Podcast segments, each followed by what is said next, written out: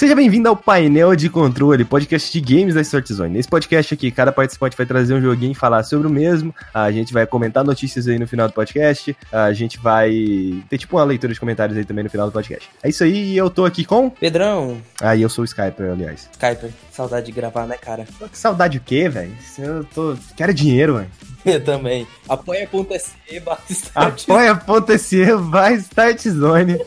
Vai lá. Ah, cada apoio que você der pra gente, você ganha um carro.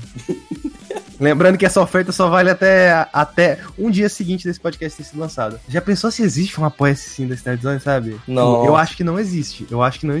Mas antes de a gente começar aqui com o assunto principal desse podcast, eu gostaria de convidar você para a nossa comunidade do Discord, onde a gente comenta sobre Jojo, a gente comenta sobre jogos de Dragon Ball Z, onde a gente comenta sobre joguinhos de luta, e onde a gente xinga muito o Cavaleiro do Zodíaco. E claro, onde a gente fala a maneira certa de cantar a música da grande família. Verdade, tem isso também. É extremamente importante. O link aí do servidor está no post. Ou dependendo do agregador que você tiver, tá no próprio podcast lá, porque agora é tudo organizado, tudo bonitinho. Tirando o Spotify.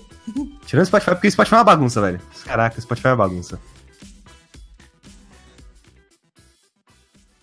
Pedrão, diga-lhes. O que você vai trazer pra gente hoje, cara? Hoje eu vou trazer Drag on Dragon, ou mais conhecido como Drakengard. Nossa, eu já ia perguntando que porra é essa, velho? Parecia, sei lá, nome de episódio de Bob Esponja, isso.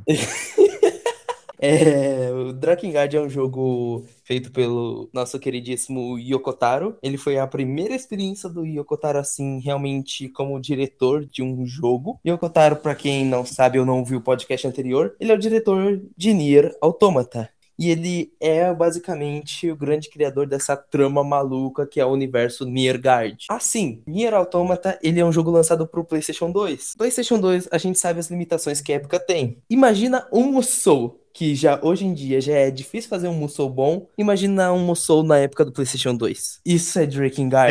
Eu joguei... Qual que era o nome daquela série de Musou? Dynasty Warriors no PlayStation 2. Era bom? Cara, eu joguei muito pouco, mas tipo assim, eu não entendia nada. E eu nunca gostei de jogo que eu não entendia nada, então... Sei lá, quem sabe se eu jogar hoje talvez melhore. Assim, Drakengard é mais simples. Ele é muito, muito simples, tanto que às vezes a simplicidade dele é um pouco irritante. A trama do jogo acontece basicamente no seguinte: você é Cain, um príncipe renegado que perdeu o seu reino. O seu reino e os seus pais foram mortos por um dragão, e você carrega esse amargor no seu coração esse tempo todo, e você acaba sendo incumbido da tarefa de cuidar da sua irmã, porque a sua irmã, ela é basicamente uma deusa nesse mundo. Ela é um dos selos que guarda, vamos dizer assim, um mal maior que pode atingir esse mundo. Então, se ela for assassinada, esse selo vai ser quebrado e demônios vão tomar conta desse mundo. A trama parece ser um pouco clichê, sabe? Aquele negócio do mocinho que perdeu tudo e vai tentar fazer de tudo pra reconquistar sua honra. Mas a gente lembra que é Yoko Taro, né? Yoko Taro é maluco. Ele usa uma bola na cabeça. Aquela bola é muito boa, velho. É muito bom, velho. Toda vez que eu olho aquele comercial da camisa do Nier Automata, dele pegando a camisa do cara, arrancando e rolando no show, falando Nier Automata T-shirt, Black Square Enix... É muito bom. E tipo, velho, eu vou logo falando primeiro do gameplay, porque é mais fácil de explicar para as pessoas como funciona. O gameplay do Drakengard, ele funciona da seguinte forma. É um Musou, então você tá controlando um personagem que ele é provavelmente o mais forte com exército, porque você vai derrotar diversos inimigos. Por exemplo, você vai atingir, sei lá, 6 soldados com um golpe de espada. Só que esse Musou é um pouco diferente, porque ele é um pouco, vamos dizer assim, mais hardcore e difícil. É um pouco estranho de descrever, mas basicamente ele tem uma camada de, vamos dizer assim, o seu personagem, ele carrega uma espada, e se você fizer coisas em algumas fases, você vai ganhando novas armas, como lanças, martelos, machados e coisas do tipo. Mas você começa com uma espada. E essas armas, conforme ela evolui de level, a magia dela evolui de level, e os ataques também. Então, por exemplo, você começa com uma sequência de quadrado, quadrado, quadrado, e você evoluindo o nível dela, você ganha outra sequência que deixa o personagem mais rápido também depois que ele completa. Então, conforme você vai jogando mais com aquela arma, mais você vai evoluindo ela. E tem aquele negócio de, por exemplo, o quadrado é o botão do ataque e triângulo é o botão da magia. Se você intercalar, por exemplo, quadrado, quadrado, triângulo, ele vai lançar uma magia de área no meio do ataque de espada. É, combos. É, tipo... Mas no caso, é essa questão da progressão é tipo Skyrim? Como assim você diz? Porque a progressão de Skyrim é quanto mais você usa uma habilidade, melhor você fica nela. Sim, é basicamente isso. Quanto mais você usa uma espada... Na verdade, pra ser mais simples, é um Musou, não é? Sim. Então, tem lá, você pode apertar um botão, acho que é o R2, e ele mostra as suas armas lá no cantinho, que você escolheu pra essa fase. E tá lá, tipo, por exemplo, quantas pessoas você tem que matar pra poder evoluir aquela arma, entendeu? Então, quanto mais você mata pessoas com aquela arma, mais forte ela fica. Você pode ver, é um jogo muito pacifista. Então, e esse jogo, ele dá um sentido muito grande por ser Musou. Ele é um jogo que, vamos dizer assim, Yoko Taro, ele trabalha muitos temas, mas quem já leu Berserk, cara, vai ver muita similaridade de Berserk na obra de Yoko Taro. Ele trata muito bem essa questão de inversão de papéis, sabe? Daquele negócio de pureza, de toda essa coisa de simplesmente de maldade. Ele trata muito bem nesse jogo. Eu comentei no último podcast que simplesmente o Memedro, uma reclamação do Memedro é que o Yoko Taro parece que ele tem um fetiche por sofrimento feminino. E eu comentei com o Memedro que, na verdade, desde Drakengard, o Yoko Taro, ele trabalha muito a questão do sofrimento nas obras. Acho que é um dos temas que ele mais gosta de abordar, é o sofrimento como ou crescimento ou como queda de personagens. Então é um vício meio que do Yoko Taro essa questão de usar o sofrimento como um ponto de virada das tramas. O começo do jogo já é uma parada tipo, você vê uma cutscene linda em CG, um CG maravilhoso do Kain lá detonando um exército inteiro e chegando a um ponto, aí você vê lá também tipo um dragão caindo e botando fogo neles e tal. E aquilo é basicamente o começo do jogo. Você refaz aquele momento, basicamente, no jogo, sem CG. Você tá matando soldados. Você encontra um dragão que tá à beira da morte. Você foi ferido mortalmente também. Então você é obrigado, para poder sobreviver e proteger sua irmã e cumprir o seu dever de honra, a fazer um pacto com esse dragão. Só que nesse mundo, quando você faz pactos, você perde alguma coisa. E no caso, o Caim, ele perdeu a habilidade de poder falar. Então ele se torna mudo. E beleza. Ele fez pacto com esse dragão e agora o dragão, ele fala pelo Caim. E ao mesmo tempo os dois estão se ajudando. E o dragão é muito uma gimmick do jogo. Ele muda o ritmo de Musou, espada, espada, espada o tempo inteiro. Porque se você chega na parte lá da fase, tá batendo nos inimigos, você aperta o select, você dá um pulo, o dragão vem por baixo, você pode tacar bola de fogo no chão e matar dúzias e dúzias de inimigos. Só que o dragão nunca vai ser apelão bastante, porque existem inimigos com magias e com bestas. Então eles podem muito bem derrubar o seu dragão e te forçar a descer de volta pro chão. E todo o dano que o seu dragão toma, você toma. Todo dano que você toma, seu dragão também toma. Então é aquele negócio que se um morrer, os dois morrem. E como eu tinha comentado também, o Yoko Taro, ele sempre teve essa ideia de querer mudar as coisas. Ele não gostava de fórmulas em jogos, ele sempre queria subverter, ele queria misturar estilos de jogos diferentes. Então o Yoko Taro, o que ele fez? Ele fez basicamente o seguinte, ele criou o Musou, que é a base. Existem certas fases que se tornam basicamente um jogo ao estilo Diablo, com uma visão isométrica, meio top-down. E também existem gameplays com o dragão, algumas fases exclusivas do dragão que vira quase um Star Fox. O dragão, ele sempre tá junto com você na gameplay em si, nos cenários e tal? Não, o dragão, ele tem fases exclusivas dele, onde ele tá lá voando e derrotando inimigos com bolas de fogo, como se fosse um jogo. Você joga com ele, no caso? Sim, você joga com ele. E tem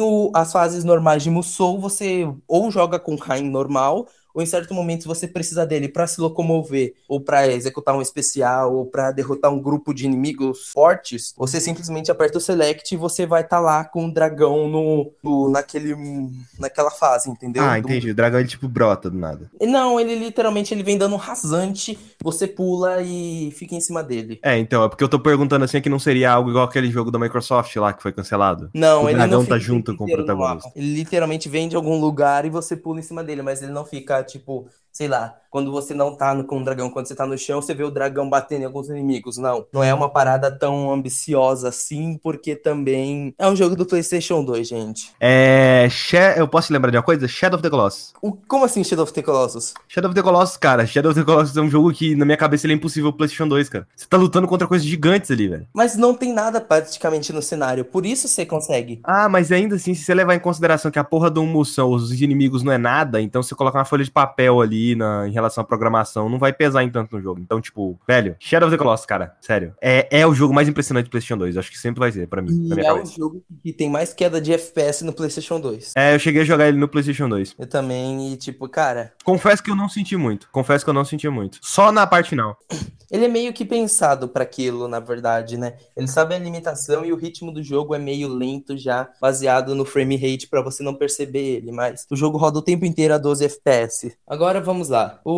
Beleza, eu comentei que o Drakengard almoçou, que ele tem tipos de gameplays diferentes, que é dirigido pelo Yoko Taro. Agora, o que realmente me fez gostar tanto problema e ao mesmo tempo gostar tanto de Drakengard? Ele é um jogo um pouco peculiar. Ele, como eu disse, ele trata muito sobre a questão do sofrimento, que é o tema principal do jogo. E isso chega a um ponto que chega o jogador, sabe? Em certo ponto o jogador vai sofrer jogando, porque, tipo, vai ter imagens grotescas nessa tela, coisas, tipo, muito horrorosas, assim, que dá uma agonia. Mas em algum momento você chegou que, ah, não, o jogo está fazendo isso só pra me chocar, que bosta. Não, é tudo muito bem construído no enredo. Tipo, uma parada bem Silent Hill mesmo, que toda coisa grotesca que tem no jogo é justificável no enredo, entendeu? Até os seus inimigos serem um bando de caras que parecem uns zumbis que só sabem atacar. Tudo isso tá justificável no enredo que o Yoko Taro criou. E, tipo, beleza, ele tem essa parte do gore, mas até na gameplay, na repetitividade dela,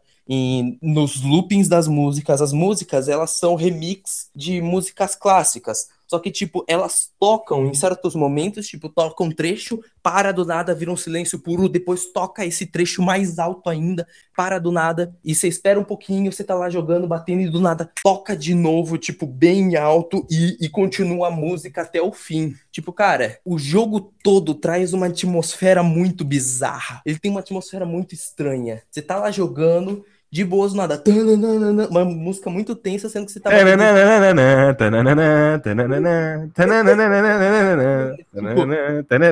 Só que dark.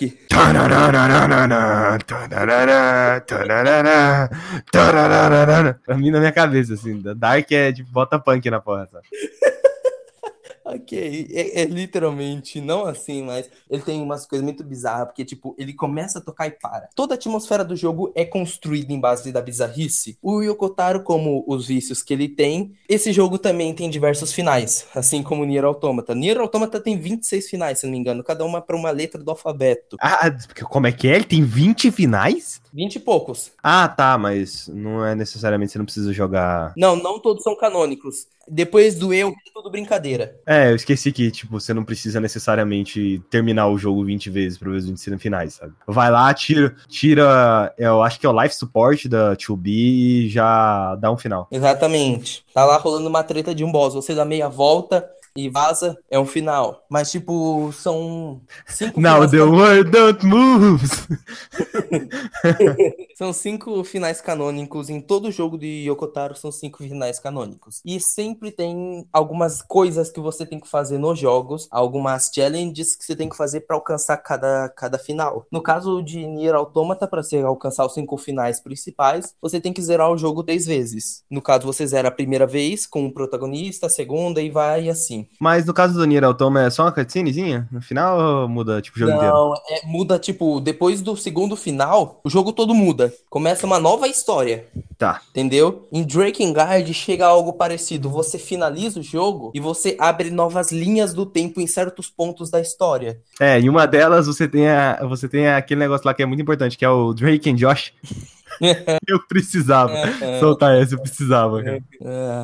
Enfim, e tipo, você abre diferentes linhas do tempo do que pode acontecer e cada uma delas vai ficando mais bizarra. Você acaba descobrindo algumas, tipo, pra você fazer o segundo final, você tem que desbloquear todos os companions. E você vai descobrindo que seus companions, você já descobre cada vez, no primeiro companion que você faz, você já descobre que ele é meio errado, você percebe que é todos os seus companions, tirando a criancinha, todos são errados.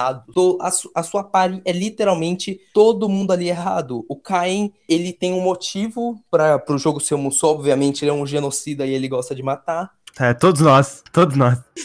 E, tipo, você vai vendo, cara, que o outro maluco lá que perdeu tudo, perdeu a vila, perdeu o irmão, ele tem umas paradas meio erradas em relação a crianças. Você não acha que o Yoko Taro, eu nunca joguei nada dele, mas você não acha que ele glamoriza muito a violência? Sim, como ele glamoriza o sofrimento. Isso não é ruim? Não, porque ele aborda isso na razão filosófica desses problemas, entendeu? Já tô até vendo. Drakengard, a filosofia de Drakengard. Mais um vídeo sendo arquivado pelo Pedrão. Não, eu não vou tratar de Drakengard porque eu não tenho, eu não tenho fôlego pra tratar sobre essas coisas, porque é um jogo que me fez muito bem, porque ele é muito criativo e ele é muito ousado, ele explora temas que a galera não costuma, sabe? O jogo fala de canibalismo, ele fala de pedofilia, ele fala de incesto. É, tá bom, mas esses três aí que você fala é tudo igual. Cara, ele fala dos males da humanidade, tipo, sem medo, e ele discute, ele joga na sua cara, e ele mostra cada coisa, até que você cara, chega... Cara, essa porra é um Musou, como que faz isso, velho? Então... Musou, você sai correndo, batendo em bichinho vai voando pro céu, cara. Então, tipo, cara, você bate nesses inimigos, você mata, você evolui suas armas, matando pessoas. Cara, tudo isso tem uma razão da história. Tomar no cu, precisa jogar essa merda. É muito impressionante, cara. E, tipo, você chega na penúltima rota, tudo muda. Tudo muda que nem depois que você termina o segundo final de Nier Automata. Então, é basicamente assim, ó. Ah, você terminou a terceira rota aqui do Drakengard? Parabéns, agora eu vou te apresentar o inferno. É, em questão de dificuldade ou de sofrimento? Questão um pouco, ele leva um pouco a dificuldade, mas o sofrimento vai ao limite. Você literalmente chega a um ponto que, tipo, quando você chega nessa quarta rota... Cara, acontece umas paradas e sem brincadeira, eu tive que, depois que eu cheguei no checkpoint, eu parei, desliguei o videogame e respirei, tomei uma água, fiquei 1 hora assistindo desenho pra eu dar uma... Drake Josh? Mas eu fiquei assistindo 1 hora de desenho pra eu dar uma acalmada, porque era too much naquele momento, sabe? É. Eram umas paradas envolvendo bebê que... Oh! Cara, tem uma coisa que chama construção de uma piada. Tipo assim, tem uma que é quando você cita alguma coisa lá no início do podcast, aí você vem resgatar ela aqui agora. Resumindo, o Pedrão foi assistir Bob Esponja. Startzone é narrativa, cara. Startzone é narrativa de qualidade. E, cara, assim, ele é um jogo que, como diversos... Eu acompanho canais americanos, eu comecei a acompanhar canais espanhóis, por causa que eles gostam muito de obras japonesas. Então eu comecei a acompanhar muitos canais espanhóis e, tipo, tudo que eles falavam de Drakengard, eles falavam muito sobre genialidade, sobre a questão de como Yoko Taro, ele trata cada tema de certa forma. Eles falavam de várias coisas, mas, tipo, teve um lugar em especial que eles falaram: esse game, ele não pode ser recomendado pra qualquer um. Tipo, Drakengard 2 você recomenda pras pessoas porque não foi feito pelo Yoko Taro, mas Drakengard 1, ele é aquele jogo que, tipo, se você recomenda pra um amigo seu e ele passa da primeira rota, aquele seu amigo, ele vai te odiar pro resto da vida, porque existem coisas nos jogos que te marcam tanto e, tipo, de certa forma, existem coisas boas, mas o saldo é que quando você termina todas as rotas do jogo, você desliga o videogame se sentindo um pouco mal. Cara, é assim, quando eu vou jogar um jogo assim, no caso, que usa essa questão da violência, a única coisa que eu quero que o jogo me impressione. Eu já vi tanta série, tanta coisa, já vi, nego colocando bebê em micro-ondas, sabe? Então, tipo, velho, não na vida real, tá? Não na vida real. É, não foi podcast também. Teve literalmente uma série. 20 segundinhos dá.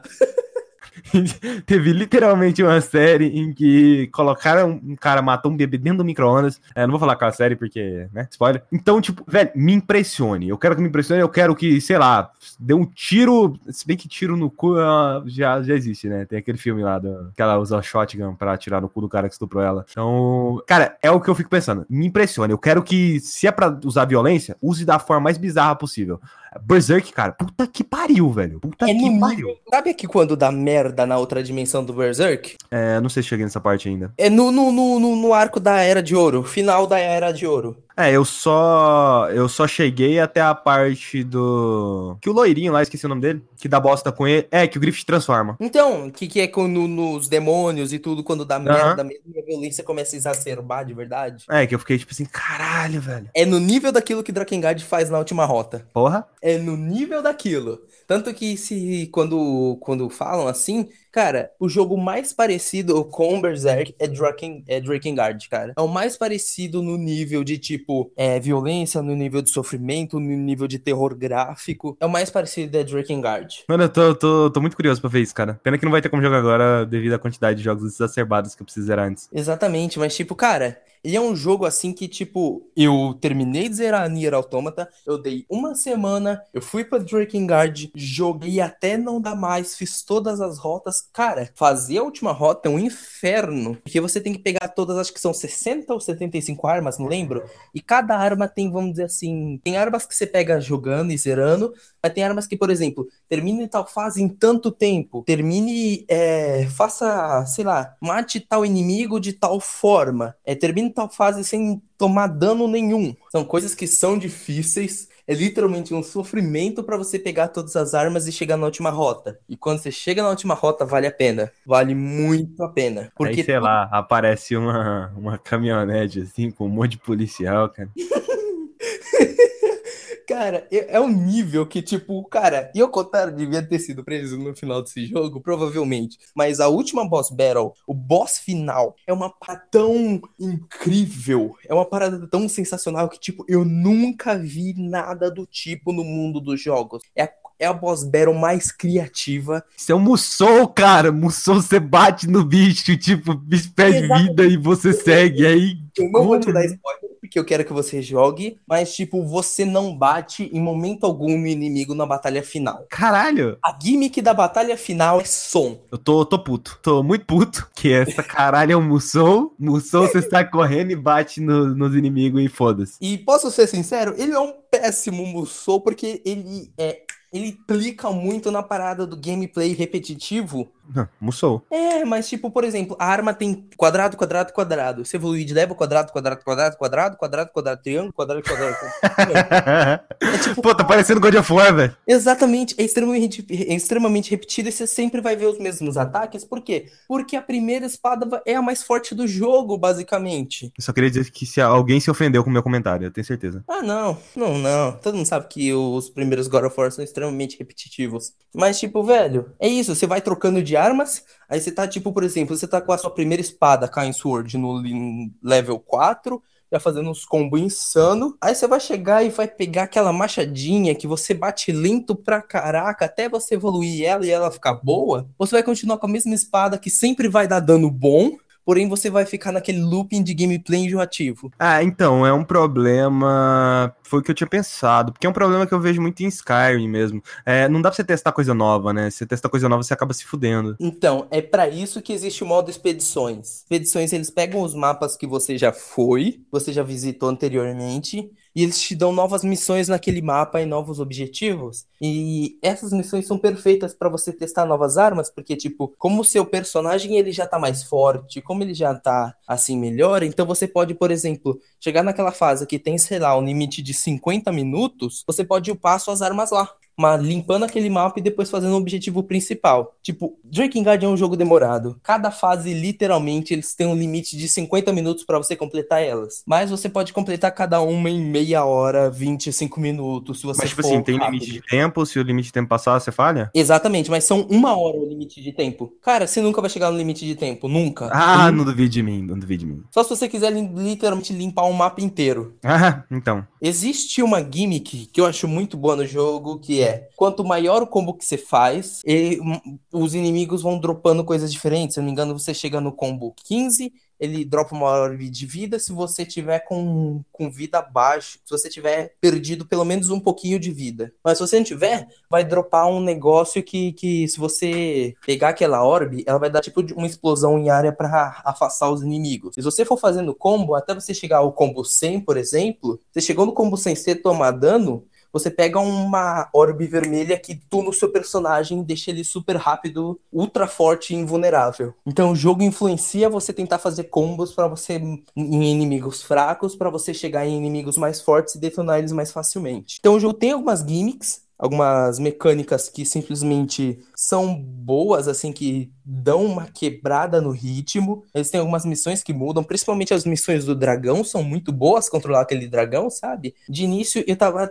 penando um pouco, mas depois que eu descobri que você apertando, se não me engano, L2 e R2 e apertando e puxando o lógico pra trás, ele dava tipo aquele voo de volta e voltava pra mira. Depois daquilo, eu basicamente estava detonando. O dragão, ele tem dois tipos de tiro. Ele tem um tiro mais forte e concentrado, que é só apertar quadrado. Mas se você segurar o quadrado, você pode ir marcando vários alvos e atirando várias bolas de fogo. E ele tem um especial que basicamente ele concentra um tiro e ele solta tipo vários mísseis que acertam todos os inimigos da área. Cara, é um jogo muito bom. Ele é muito interessante. Ele é tipo criativo, ele ousa demais. Mas sabe, pra você chegar nessas coisas geniais, nessas coisas incríveis, você tem que passar pelo jogo, você tem que passar pelo Musou. E é nessa parte que o jogador sofre, que o sofrimento chega ao jogador, entendeu?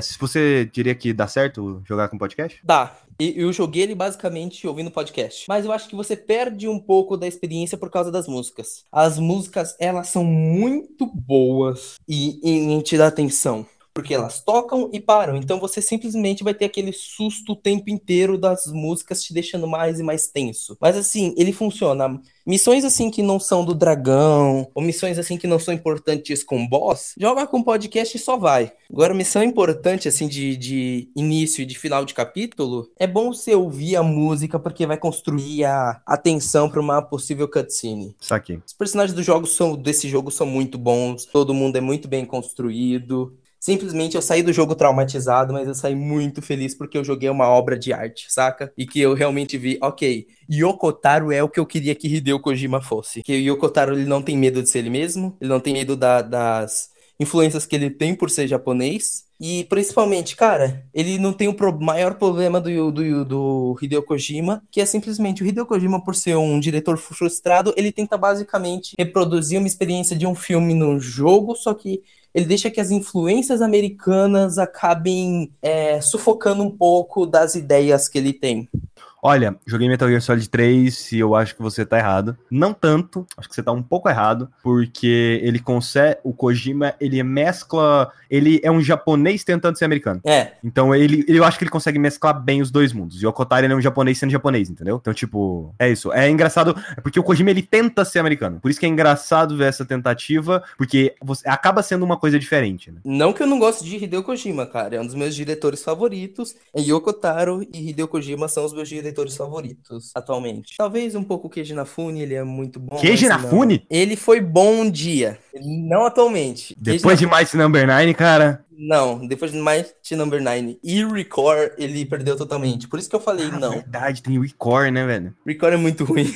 Não é tão ruim assim, não. Se não tivesse grinding, até que seria uma boa experiência. Então, esse é o problema. Mas eu não gosto da gameplay de tiro também dele. Eu acho ela meio chata. Eu acho legalzinha. Não sei porque, me lembra de Jack 3. Tudo que te lembra de Jack 3 te deixa alegre, né? É aquela felicidade intrínseca no meu ser humano. Oh, que fofo. Mas enfim, eu não posso dizer joguem Drakengard 3 porque... Drakengard 3 não, Drakengard. Porque, bom... é um jogo complicado. Mas tudo isso que eu te falei te interessou e te aguçou de ter curiosidade de ver um pouco esses temas, toda essa coisa sendo elaborada, vai. Não, cara, eu tô tipo, shut up and take my money, velho. Porque, porra... Mas vai com aquela precaução, porque você vai sofrer um pouco jogando, você vai ser um pouco traumatizado em certos pontos. E se você for insistente o suficiente pra fazer todas as quests e pegar todas as armas, que é uma parada de insistência absurda. É literalmente certas armas são chatas de pegar. Mas se você tivesse insistência e for pra última rota, você vai ter uma ótima recompensa. Quando você chegar nessa rota e ver a primeira cutscene, você vai passar mal, mas depois você vai ter a melhor boss battle de todos os jogos. Cara, eu acho que eu vou ficar muito decepcionado, velho. Eu tenho a impressão de que eu vou ficar muito decepcionado. Talvez você fique, mas eu não fiquei. Me botaram uma expectativa absurda sobre esse jogo. É um Musou, cara! É um Musou, eu não consigo aceitar. Tipo assim, vai sabendo que a parte Musou dele é uma merda. Ele é um péssimo Musou. Caguei, bota um podcast e se veja.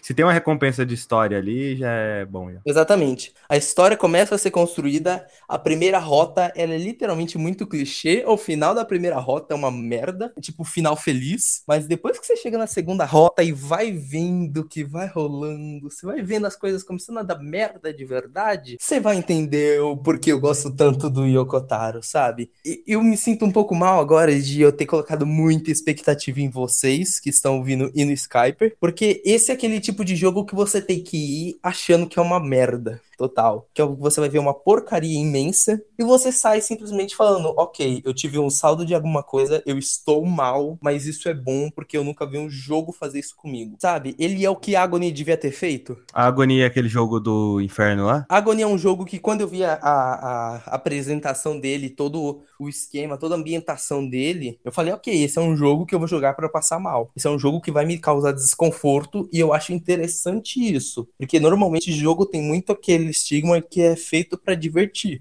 Mas se existem obras que se propõem a fazer o jogador se sentir mal, é uma parada interessante. Mas Agony falhou miseravelmente e Drakengard ele faz isso bem. Você jogou Agony? Eu joguei um pouquinho, eu joguei 20 minutos de Agony e achei uma merda.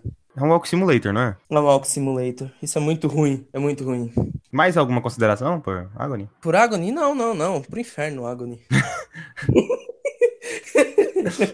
Na verdade eu falei sem pensar, era pro Drakengard mesmo, mas tudo bem. Foi muito bom. Drakengard simplesmente vá jogar o jogo, se você quiser jogar ele mesmo falando que esse jogo vai te fazer mal. Joga esse jogo achando que ele é uma merda total, uma merda completa, porque ele é uma merda total. Depois de tudo que ele falou, ele vira e fala, joga essa porra porque é uma merda. Pô, se tivesse falado isso antes, né, velho? Não, mas jogue achando um jogo ruim. Eu sei que tem muitos temas muito bons no jogo, mas o looping de gameplay é extremamente ruim. Mas a recompensa vem depois quando você na segunda rota pra frente. É isso. Agora você quer falar de jogo ruim, Skype? Jogo ruim? Deixa eu pensar aqui se tem algum jogo ruim pra eu falar.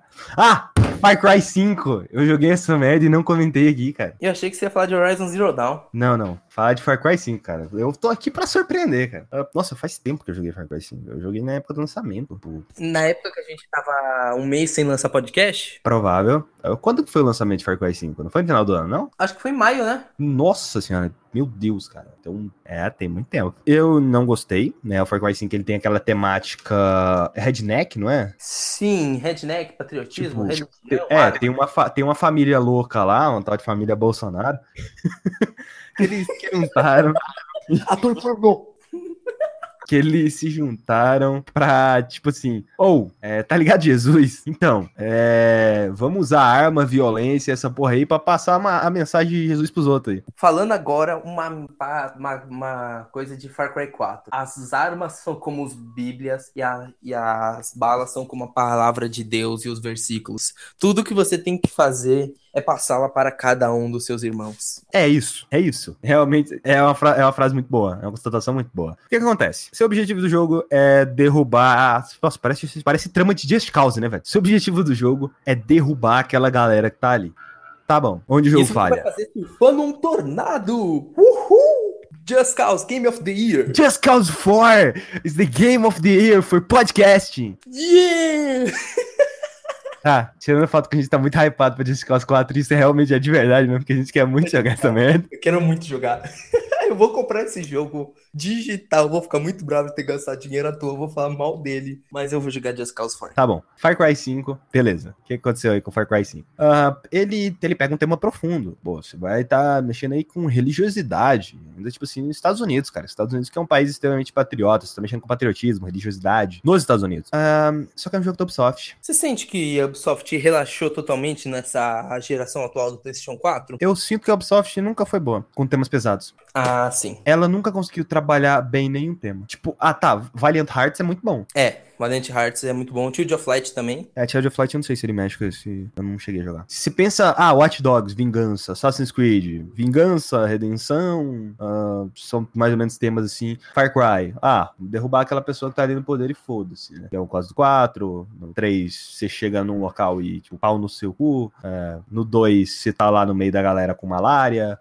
No 1, eu nem sei como é que funciona a porra do... Tu tá preso numa ilha com monstro. É, no Far Cry 5, eles te jogam aí nesse local, né? Eu devo ter jogado umas 3, 4 horas de jogo aí. Pra bem menos. Uma coisa que eu gostava muito de Far Cry 5, por mais eu não sei se o Pedrão vai gostar. Eu gostava... Far Cry 5 não, Far Cry 4 e 3. Não, 3 eu não joguei, mas eu tenho certeza que eu vou gostar no 3. O Far Cry 4, ele tem muito aquela coisa de, caça os animais aí pra você melhorar suas coisas. Eu gostava muito disso. No 3 tem bastante esse negócio da caça, mas no 3 ele tem também o negócio das tatuagens, que é bem interessante. É, as tatuagens no 3 é tipo uma skill tree, não é? Sim, aí você tem que fazer uns pré-requisitos pra conseguir alguma tatuagem. Tá, no caso aí do Far Cry 5, você tem a árvore de habilidade normal.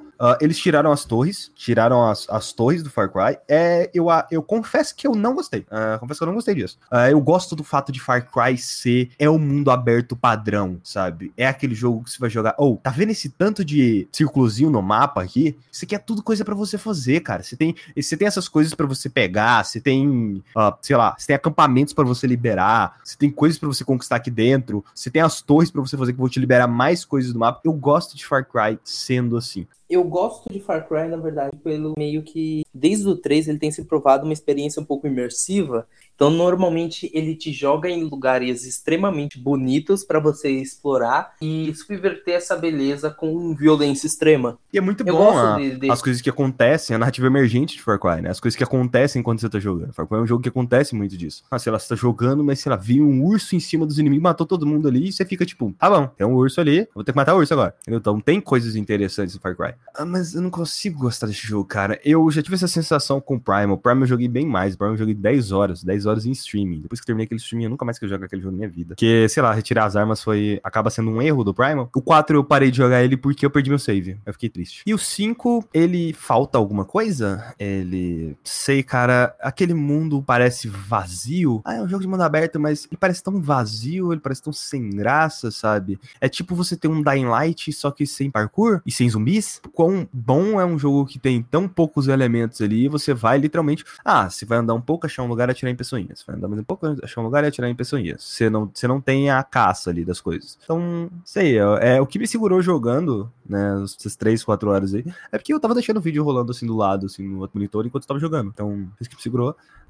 Já que o Pedrão pediu um jogo ruim, eu falei, por que não falar de Far Cry 5? Eu acho que não vale a pena. Eu acho que, sinceramente, aí não vale a pena. Então, a questão da discussão religiosa, então, foi pro saco, né? Assim, eu joguei muito pouco pra ver... Porque o objetivo do jogo lá que você tem inicial, eu não sei se tem mais pessoas na família, você tem que eliminar 3 pessoas, né? Então uma dessas pessoas, ela mexe mais com o mundo espiritual, sabe aquela viagem de droga que tem em Far Cry? Então é mais nessa questão. O outro cara é o cara que lida com as armas e o outro seria mais na questão... Eu não sei se é disseminar o pensamento religioso, algo do tipo. Então, ele não trabalha quase nada em cima disso. Ele quase nunca mexe em relação à religião. Aqui. Então, realmente, Far Cry 5 é um jogo sem graça. Eu acho ele um jogo sem graça, eu acho ele um jogo sem alma, na verdade. É a mesma coisa do primeiro Watch Dogs. O Watch Dogs é um jogo sem alma. Mas confesso que no Watch Dogs, pelo menos, ele tem mais personalidade que esse jogo. Então, sei lá. Agora, falando de jogo bom.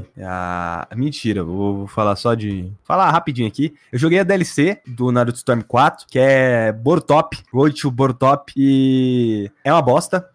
Por quê? Porque tem aquele bagulho lá de você ficar andando pela vila lá, que me dá sono, aí você vai andando cumprindo missõezinhas, que é uma merda, aí você tem um exame Chunin lá, que é literalmente uma bosta, você tem que literalmente responder uma prova sobre o mundo de Naruto, se você errar uma questão você tem que responder de novo, às vezes a prova repete, eu não sabia que na vida real dava pra você fazer prova de novo, assim, sabe, mesmo prova de novo, tudo bem, foda-se, ele é muito metódico, não tem, toda aquela parte que tem aquela garotinha com os poderes de outra dimensão é cortada de Road to Boruto, ele só leva em consideração aquela galera do clã da Kaguya lá, do clã Otsuki, e a batalha final, tipo, quando é aquelas batalhas grandiosas que tem em Storm 4, por exemplo, que tem um monte de Quick Time Event, não que seja bom Quick Time Event, mas eu acho que ele funciona muito bem no Naruto, acaba não funcionando bem aqui, por quê? Porque eles mal colocam, então você sente que você tá vendo uma cutscene, que é basicamente a mesma coisa. Na verdade, a qualidade é menor do que a qualidade do anime, então é isso aí.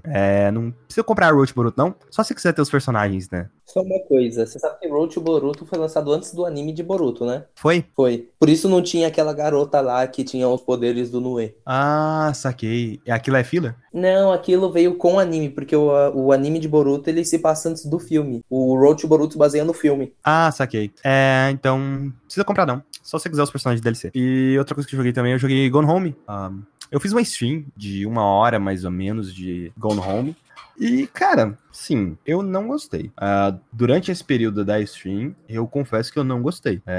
Eu acho que ele sai com um saldo positivo, porque eu gosto de histórias desse gênero. Eu não vou falar qual gênero, porque, literalmente, é bom você não saber nada de Gone Home. O que acontece? Gone Home, ele é um walk simulator, foi um dos jogos que começou com essa pegada. Você vai estar, literalmente, explorando uma casa ali. Você começa explorando aquela casa, aí, beleza. Você vai descobrindo, o que aconteceu com o dono daquela casa, o que aconteceu com as pessoas que moravam naquela casa, seu personagem, ela tá chegando de uma viagem, ela chegou na casa e não tem ninguém, então cadê as pessoas? Ela vai literalmente vasculhar a casa pra descobrir o que tava acontecendo. Infelizmente, são várias histórias, tem cerca de 5 ou 6 personagens, literalmente você pode descobrir a história de uma família ali dentro. Eu não liguei pra maioria deles, liguei só pra uma história, que é basicamente a história principal do jogo, é onde a narrativa ela vai te levando ali, que é a história da Sam, que é literalmente pra mim, a melhor parte desse jogo é isso. Na stream, se você for ver a stream, você pode ver que durante mais ou menos 1 hora eu não tava gostando do jogo, só depois que começou essa história, eu não fiz o jogo todo, mas só depois que começou essa história que eu comecei a gostar mais do jogo e falar, cara, realmente tem uma coisa boa aqui, eu consigo entender porque as pessoas gostam desse jogo. Acho que ele sai mais com saldo positivo do que saldo negativo. Explorar a casa, eu acho chato, confesso que eu acho bem chato ali. A única história mesmo que eu gosto, que é a história da Sam, o jogo te guia por ela. Então, tipo, ao invés de te dar, ao invés de te dar um mundo aberto com várias possibilidades de você ter lugares para explorar ali dentro da casa, a única história guiada do jogo que me interessou. Então, talvez seja alguma coisa minha que eu tenha saturado, né, com jogos de mundo aberto, sei lá. Então, sei, mas Gone Home é legal, tá? É legal, tá? Cara, assim, eu ganhei Gone Home na Twitch, eu pensei em jogar, mas como você falou que tava jogando e ia trazer pro podcast, aí eu fiquei com aquela, vou esperar primeiro o Skyper falar e tal, pra ver o que ele achou do jogo, pra ver se eu jogo ou não. Nesse meio tempo, minha placa de vídeo queimou, então dane-se, mas o saldo acabou saindo positivo ou negativo? Acaba saindo, tipo, tem várias histórias ali dentro, mas eu só me interessei por uma. Por essa uma história, eu acho que vale a pena, porque é uma experiência muito curta, né? Então, acaba que vale a pena. Então, o saldo, no final, pra mim, ele acaba sendo positivo. Mais algum comentário de Gone Home? Não. Então, vamos estrear um quadro novo aqui no podcast. Na verdade, tem 2 quadros novos que vai estrear. Isso aqui é uma coisa mais simples. Teve um desafio aí que saiu nas interwebs, sabe aquelas correntes? Corrente que a sua avó passa pra você? Então, a gente vai fazer uma dessas agora, que é basicamente 30 dias de games. O que acontece? Esse desafio, supostamente, ele é pra você ser feito aí em 30 dias, né? Você vai falando aí um jogo por dia, determinado de cada perguntas que tem aí. No caso, esse desafio ele foi criado pelo @ViniciusGoro, então se você quiser seguir ele no Twitter, tá aí, @. A gente vai fazer um por podcast, um por painel de controle. Resumindo, fudeu. A gente vai ficar aí durante anos fazendo essa porra. Tá bom. Pedrão, a primeira pergunta é realmente uma coisa, não é uma pergunta, mas o jogo do primeiro dia, ou do primeiro podcast nosso aqui, qual que é o seu jogo clássico favorito? O que definiria pra você um jogo clássico pra gente? Aí que tá, não sei. É um jogo antigo da nossa infância, é um jogo que é considerado por muitos um jogo que marcou gerações. Tipo assim, se é um jogo... Porque se for o caso, talvez seria Shadows of the Colossus. Tá, eu achei que é Shadow the Hedgehog the Game. Nossa! Porque, tipo assim, meu jogo favorito é Jack 3. Mas ele não necessariamente se tornou um clássico ou teve impacto na indústria. Exatamente. Dá pra pensar mais.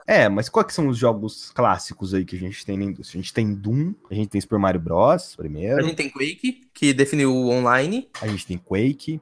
A gente tem, deixa eu ver. GTA 3, que definiu a seriedade nas histórias. A gente tem Final Fantasy 7, que definiu Final Fantasy, sei lá. Definiu o rumo dos RPGs em geral, né? É, provável. A gente teve Zelda Ocarina of Time, que Zelda definiu... Ocarina of Time. Zelda Breath of the Wild, que eu ainda acho que vai virar clássico. Ele já se tornou um clássico. É, já tem influências dele. The Witcher 3. Acredito que God of War se tornará um clássico, do jeito dele contar as histórias. Não sei, eu vejo que o papo entre God of War morreu. Cara, Gears of War 5 já se influenciou nele. Fia Gears no cu. Tá, mas enfim, vamos ver outros jogos mais assim. Cara, The Last Guardian. The Last Guardian é só Ico 2, basicamente. Mas Shadow of the Colossus é um jogo que influenciou bastante a indústria. Okami é considerado clássico, mas não influenciou a indústria, né? É, esse é um problema. Ele é daqueles jogos que foram subestimados e que hoje em dia eles tiveram um grande reconhecimento, mas que no passado não. Resident Evil 3, basicamente. Ah, sai. Não, Resident Evil não. A gente vai fazer assim, vai ser um pra você, um pra mim e um pra Startzone. Ok. Silent Hill 2 é o meu. Silent Hill 2, acho que... Eu não joguei Silent Hill 2. Ele é um jogo bastante importante pra indústria dos games. Ele definiu como survival horrors, assim, mais focado nessa questão de horror gráfico e um C. Tanto que Dead Space puxou muito dele. O jeito que como Silent Hill conta a história é uma parada extremamente diferente. Ele basicamente, ele começa com aquele negócio de a história tá no ambiente. Ele começa com aquele negócio de, basicamente, do que os jogos de terror pegaram depois. Tipo, ok, você tem uma história rolando no principal. Existem certas escolhas nessa história, coisa que já tinha em RPG. Mas que certas coisas pequenas no mundo, às vezes locais, às vezes papéis, às vezes qualquer coisinha que você fizesse ia te dar muito da história, e dependendo do que você pegasse, você poderia pegar um final completamente diferente, como um cachorro que tá controlando tudo que tá acontecendo no mundo. Mas Silent Hill 2, ele é perfeito na sua proposta, no seu enredo, e, cara... A história dele é espetacular, é o melhor Silent Hill, com certeza. Ok, aí tem o meu, que... O meu provavelmente é Shadow of the Colossus, né, porque... É engraçado, porque você não vê muitas influências de Shadow of the Colossus. Eu não consigo ver muitas influências de Shadow of the Colossus. Talvez o minimalismo do jogo, que é basicamente um boss rush, né? Provavelmente teve algum boss rush antes dele. Eu não lembro de ter visto nenhum, cara. É porque, tipo, o jogo ele não tem nenhum inimigo entre os locais. Você vai andar até o próximo boss, explorando aquele mundo que é vazio, que ele é um mundo deserto, e é pro jogo te causar essa sensação de solidão. E talvez seja esse, Shadow of the Colossus. Agora, Pedrão, da Startzone. Esse é difícil. Super Mario Bros. Não gosto tanto assim de Super Mario. Eu já falei pra você. Não, mas aí que tá. Eu acho que ele tem que ser o melhor da Startzone. Por quê? Pelo simples fato de que você consegue imaginar um mundo onde não existiria Super Mario Bros? Um mundo onde não existiria Super Mario Bros é um mundo que não existiria videogames. Exatamente. E, tipo, é óbvio que se você for pegar pelos padrões de hoje, ele é um jogo porque ele é precário. Mas em relação aos jogos do Atari, cara, o que ele faz ali é impressionante. Ele tem um mundo ali que é conciso, tem... personagens naquele mundo, tem uma historinha que é meio bosta, né, que depois foi revertida, que no caso, as pessoas daquele mundo foram transformadas em blocos, sabe, quando o Bowser chegou, o Koopa, no caso, na época, e nisso o Mario meio que vai matando as pessoas, porque ele quebra os blocos na cabeça, até ele derrotar o vilão e salvar a princesa, sabe. Eu realmente acho que pra Startzone deveria ser esse. Eu já acho que pra Startzone poderia ser GTA San Andreas. Discordo totalmente. Pergunta, o que GTA San Andreas trouxe de bom pro mundo dos jogos? Cara, ele definiu basicamente como seria o gênero de mundo aberto, que é basicamente o gênero do momento de hoje em dia. GTA 3 já tinha feito isso. Não do jeito que GTA San Andreas fez. Cara, GTA San Andreas, o tanto de coisas que dá pra você fazer. Você basicamente tem uma vida lá, coisa que GTA 3 tinha um mundo aberto, mas ele era ainda um pouco vazio. Coisa que foi desfeita no GTA 4, GTA Vice, todos os GTAs pra frente foi desfeito. Então acaba que todas aquelas supostas evoluções de GTA San Andreas, elas foram desfeitas nos outros jogos. Sim, mas no GTA V já voltou, tipo... tem aquele negócio de qualidade do personagem, que ele joga tênis, faz um monte de coisa. Mas você não vai pra academia, você não come. Tem Red Dead Redemption 2, algumas coisas dessas. Eles resgataram no Red Dead Redemption 2 e se tornou, tipo, a inovação. Mas ainda assim, não foi uma coisa que influenciou a época. Se a gente for... GTA San Andreas, ele é um clássico por quê? Porque as pessoas jogaram pra caralho GTA San Andreas. Simples. Porque, tipo, é o escopo ali do jogo em si. É mesmo com GTA V. GTA V é um clássico pra você? E Minecraft, que que você acharia? Não, Minecraft não influenciou tanto. Minecraft não influenciou tanto? Caralho, crafting, velho. É, o gênero survival existe basicamente hoje por causa de DayZ e ele. Ouso dizer que Battle Royale veio por conta de Minecraft. Sim, também acho. Cara, eu acho que Minecraft, velho. Minecraft, o jogo clássico favorito. Peraí. Castlevania Symphony of the Night. Não joguei. Ele foi o criador de hoje o gênero mais famoso entre os indies. O Metroidvania. Ah, mas até então Dark Souls. Souls-like. Não, mas, cara, além disso, cara, a mecânica de backtracking, que tudo bem, é famoso em Metroidvania, mas existem outras coisas. O escopo dos roguelikes de hoje em dia... Diversas coisas, cara. O indie foi definido por Symphony of the Night. Então, o problema é esse. Eu não joguei. Então, como que a gente vai definir que é uma coisa nós dois, sendo que nós dois não jogou? Eu ainda acho que é Minecraft. Cara... Minecraft mesmo. Eu vou puxar o do dia 2, porque o do dia 2 ele não vai gerar nenhum tipo de discussão. Qual foi o jogo que você mais jogou até hoje? Cara... Call of Duty Black Ops 2. Call of Duty Black Ops 2 também. Imaginei. Não ia gerar nenhum... cara, zombies, joguei pra caralho. Multiplayer, joguei pra caralho. Passei quase um ano jogando aquela merda, até lançar Ghost, que era uma merda, depois voltei pro Black Ops 2. Então, tipo... É um jogo que eu jogo até hoje. Eu não jogo até hoje porque meu Xbox ele não tá aqui na minha mesa. Deveria, isso é um crime. Você tem na Steam. Outro dia eu fui tentar ligar meu Xbox na tomada, esqueci que era 110 e a fonte começou a pegar fogo. Então, tudo bem. Não, mas na Steam eu não tenho todos os DLCs na Steam. Os nomes, sacou? Então acaba que não compensa. Eu tá aí. Trabalho tá aí, né? Não tá, na verdade. Não tá. Apoia.se/Startzone. Apoia.se/Startzone. Depois vou pesquisar pra vocês disso. Pedrão, vamos falar de novidade. Vamos falar aí, ó, de um evento que ele é E3 do mundo dos videogames. Eu diria que a BGS é focada em games. A BGS focada em games. Que é o The Game Awards, né? Que vai acontecer aí dia 6 de dezembro, né?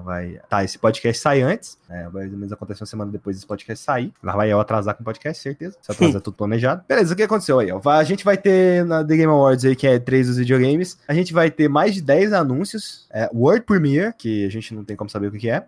Eu chuto que é um novo Prince of Persia. Half-Life 3. Shadow of the Colossus 2. Splinter Cell. Final Fantasy VII, finalmente, data de lançamento. Final Fantasy VII, data de lançamento. Dead Island 2. Jogo de porrada maia da From Software. E vai ter alguma coisa de Crackdown. Provavelmente um adiamento. Mas adiamento de Crackdown, 2019. Eu acho que o jogo é isso, sabe? Quando eles decidiram criar Crackdown vai ser um jogo que ele é adiado. A graça vai ser, a gente vai jogar a expectativa nas pessoas e adiar. Essa vai ser a graça de Crackdown.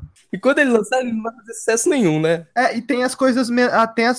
depois do que tem os anúncios do Game Awards, você tem as coisas que são mais importantes depois dos anúncios, que são as propagandas de Warframe, que o Warframe é muito bom, você deveria jogar. Cadeiras Gamers, que certeza que vai ter propaganda de Cadeiras Gamers. E temos as categorias de joguinhos lá, de premiação. Então, aí, ó, a gente vai começar aqui. Eu tô aqui com a lista do DNM. Tirando a lista, a categoria principal que a gente vai discutir no final, eu vou pegando aqui essa porra aqui. Aí tá lá. Melhor jogo contínuo é Destiny 2, Fortnite, No Man's Sky, Overwatch. Ninguém liga Rainbow Six Siege. Ninguém liga também Destiny 2, né? Porque, vamos ver, na real, tudo não é bom. Lançou esse ano ou ano passado? Ano passado, né? Jogo contínuo é jogo do ano passado que esse ano continua lançando atualização o tempo inteiro. Cara, e eu tenho Destiny 2 com todas as DLC. E você não joga nenhuma das DLCs, né? Não. Tá certo, mano. Tá muito certo. É assim que se cobre games. Ninguém cobre DLC. Eu não sei se você nunca percebeu isso, mas nenhum site cobre DLC. Só, tipo, raras exceções com DLCs de The Witcher ou de... Não, mas DLC de The Witcher é um jogo. Beleza. A gente está dividindo aqui o que você quer que ganhe e o que você acha que vai ganhar. Eu nem sei o que eu quero que ganhe dessa porra. Eu quero que No Man's Sky ganhe, por conta das atualizações que a Hello Games fez no jogo. Mas eu acho que Fortnite vai ganhar, porque Fortnite atualiza a cada meia hora. É a mesma coisa. Hello Games transformou No Man's Sky em algo jogável, finalmente. E, tipo, o jogo tá muito bom, sabe? É um jogo divertido de você acompanhar streaming. Ele tem bastante conteúdo. Eles estão colocando coisa direta. Eles colocaram uma atualização agora que adiciona um novo tipo de fauna. Então, eles estão mandando bem pra caramba. Eu queria que ganhasse. Mas vai ser Fortnite, né? Atualizações toda semana. Mas eu só queria dizer aí que tem um YouTuber. É um modder que ele fez uns bagulhos em No Man's Sky, velho. velho, caralho, o mod dele em relação a visual do jogo, cara, dá de 10-0 no que a Hello Games consegue fazer, sabe? Acho que eles deviam contratar o careca. Vamos lá, vamos passar pro próximo aqui. Melhor direção: A Way Out, Hazelight Studios, EA, Fuck the Oscars, Detroit Became Human, da Quantic Dream, aquele estúdio que colocava pênis na boca das mulheres aí. A gente tem God of War na Santa Mônica. Boy! A gente tem Marvel Spider-Man, da Insomniac, e Red Dead Redemption 2, da Rockstar. Eu vou ser sincero, né? Rockstar vai levar 80% dos prêmios que ela tá concorrendo, né? Porque é foda, né, velho? Toda vez que a Rockstar lança um jogo, tipo, os outros jogos não lançam. Os outros jogos não lançam.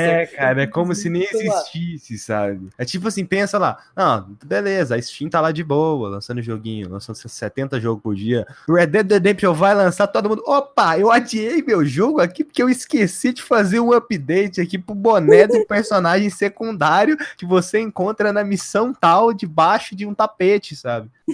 É isso aí, cara. Top, a gente acredita. Não foi Red Dead, não. Não, com certeza não. E sabe o que é engraçado? É que COD, ele adiantou a data de lançamento e por muito tempo ele acabou virando... Ele foi o best-seller, mesmo na época da semana do Red Dead. Demorou um pouco pra Red Dead passar o Black Ops. Vende pra caralho. Call of Duty é um dos jogos mais vendidos da geração passada. Se você for pegar a lista de todos os jogos mais vendidos da geração passada, você tem o quê? GTA 4, GTA 5, Black Ops 2, Black Ops, Modern Warfare.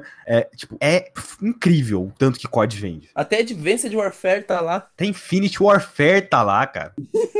Porra. Triste, né? Tá, quem eu quero que ganhe, eu queria que a Santa Mônica ganhasse por tudo que ela fez em God of War. Pela toda esse plot twist que foi o God of War. Eu não joguei, mas pelo plot twist que parece que foi God of War, mas eu acho que o Red Dead Redemption vai ganhar porque é Rockstar. Porém, a gente tem um fator aí a mais pra Santa Mônica, que a Santa Mônica não escraviza as pessoas, colocando elas pra trabalhar 100 horas por dia. Não que a gente saiba. Não que a gente saiba. Se a gente não sabe, não existe. É, exatamente. E você? Cara, eu gostaria muito que God of War ganhasse por causa de toda a direção que eles fazem com plano sequência, como eles conseguem encaixar o combate e cenas, assim, do jogo. E basicamente eles fazem tudo o jogo em uma tacada só. Se a pessoa quiser jogar o dia inteiro, cara, é como se ele tivesse assistido um filme grande. Então é muito, muito bem feito a forma que o jogo é dirigido, como eles administram cada trechinho pra cada um encaixar no outro, cara. Eu gostaria muito que God of War fosse vencedor dessa categoria. Mas vai ser Red Dead, né? É, porque Red Dead é foda.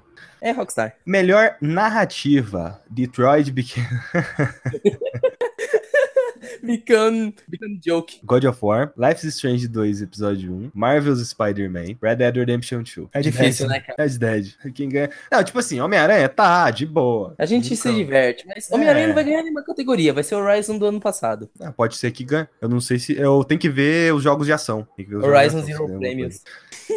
Triste, né? Triste. Horizon Zero Award.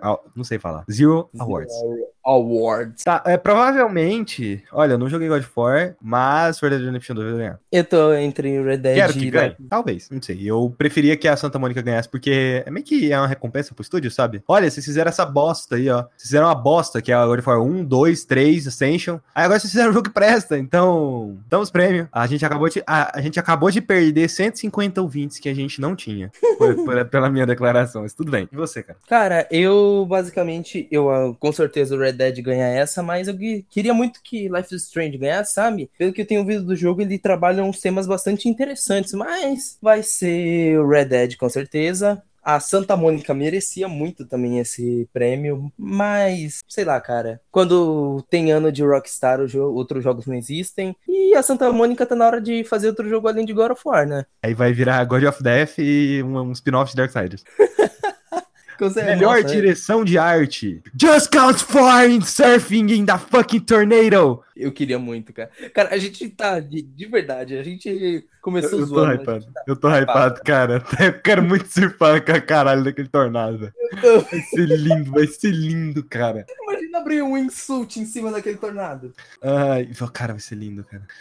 Melhor direção de arte: Assassin's Creed Odyssey, God of War, Octopath, foda-se, Red Dead Redemption 2 e Return of Obra Dinn. Cara, essa aí ainda é, eu diria que tá mais concorrida por causa que o Return to Obra Dinn, ele é bem diferente. Então pode ser que ele ganhe. E esse aí tá pau a pau. Ela realmente nessa questão de arte mesmo, caralho, o Return of Albredinha é incrível, sabe? Ah, mas tem Red Dead Redemption, tem God of War, tem Assassin's Creed Odyssey. Acho que todos esses têm um peso muito grande, né? Assassin's Creed consegue retratar com fidelidade uma realidade, né? Independente da qual seja. Você pode pegar isso em todos os Assassin's Creed, você pode falar que uma coisa que ele não peca é a direção de arte, né? God of War, porra, o martelo de God of War já dá um orçamento de um Assassin's Creed, sabe? O Leviathan tem mais orçamento que muito jogo. Tem mais orçamento que Dark Souls 3. E o problema, Red Dead Redemption, cara, Red Dead Redemption dá o orçamento de todos esses juntos, sabe? Então... realmente... Escravidão dá dinheiro, né? Escravidão é dinheiro, cara. Escravidão é dinheiro. Privatizem as pessoas. Nossa. A gente perdeu... Não, já foi. Já foi, até o Danley já foi. Tchau, Danley. Sentirei sua falta. Quem sobreviver aqui, caralho, campeão. Envia um e-mail aí pra gente que a gente precisa saber quem é você, cara. Melhor trilha sonora. A gente tem Celeste, God of War, Marvel Spider-Man, Ni no Kuni 2, Octopath Traveler, Red Dead Redemption 2. Aqui eu tenho um problema, porque o único desses que eu joguei foi o Celeste. E eu não busco pra ver em relação à trilha sonora. Então... Cara, essa é do God of War. Não tem dúvidas. O jeito que eles fizeram cada uma das trilhas é sensacional. Spider-Man, nananana, Spider-Man. Just whatever. God of War não tem uma música clássica. Começa a cantar Spider-Man, todo mundo sabe que é a música do Homem-Aranha, né? Mas Nino Kuni aí tá fora da jogada, com certeza. Não sei como é que é a trilha sonora de Nino Kuni nem de Octopath. Eu vi, mas não vai. Tenho certeza que a disputa aí tá entre God of War. Eu quero que ganhe God of War. A trilha Celeste é muito boa. Eu não sei de... Ah, eu vou com Celeste. Eu quero que Celeste ganhe, mas Red Dead Redemption vai ganhar, porque Red Dead Redemption vai ganhar tudo. Não, essa aí eu falo, God of War vai ganhar e ele é o que eu quero que ganhe. Melhor design de áudio: Call of Duty Black Ops 4, Forza Horizon 4, God of War, Marvel Spider-Man, Red Dead Redemption 2. Esse design de... Eu acho que não. Black Ops 4 tá fora. Marvel Spider-Man tá fora. Eu não sei, cara, eu não sei o que Marvel Spider-Man tá fazendo em muitas das categorias dessa porra desse premiação. Tipo, não parece um jogo ruim. Eu tô louco pra jogar aquela merda. Maldito amigo dos gênios que demora meio ano pra terminar a porra do jogo. Mas não parece ser o tipo de jogo, tipo, né? God of War tem um bom design de áudio? Tem, cara. Tudo nele ressoa maravilhosamente bem. Cara, é incrível. Tudo tem... Cada detalhezinho de áudio é simplesmente sensacional, cara. O som do machado, sabe? Ele dá sons diferentes onde bate, por exemplo, em materiais diferentes, como pedra, como metal, em armadura, quando pega na carne de algum personagem. Se o personagem é feito de madeira, por exemplo, sei lá, pega e dá o barulho de madeira, então... É muito bem feito. Eu gostaria aí que... Eu acho. God of War ganha. Não sei. Forza Horizon... Cara, Forza é tudo a mesma coisa, velho. Design de áudio. Mas tá perfeito. Não, tá bom, mas... Você vai ficar dando prêmio todo ano pra quando tiver um Forza diferente, sabe? É verdade. E é meio difícil. Ah, design de áudio. É o quê? É um carro acelerando. Tá, você vai replicar com...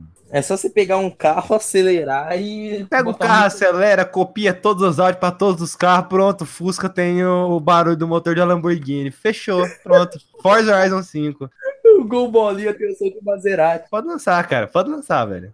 Mas eu acho aí que quem merece ganhar Inside, independente dele ter lançado esse ano ou não, nenhum desses jogos gravaram áudio dentro de um crânio humano. Então, Inside ganha. Melhor atuação, eu já começo com a piada.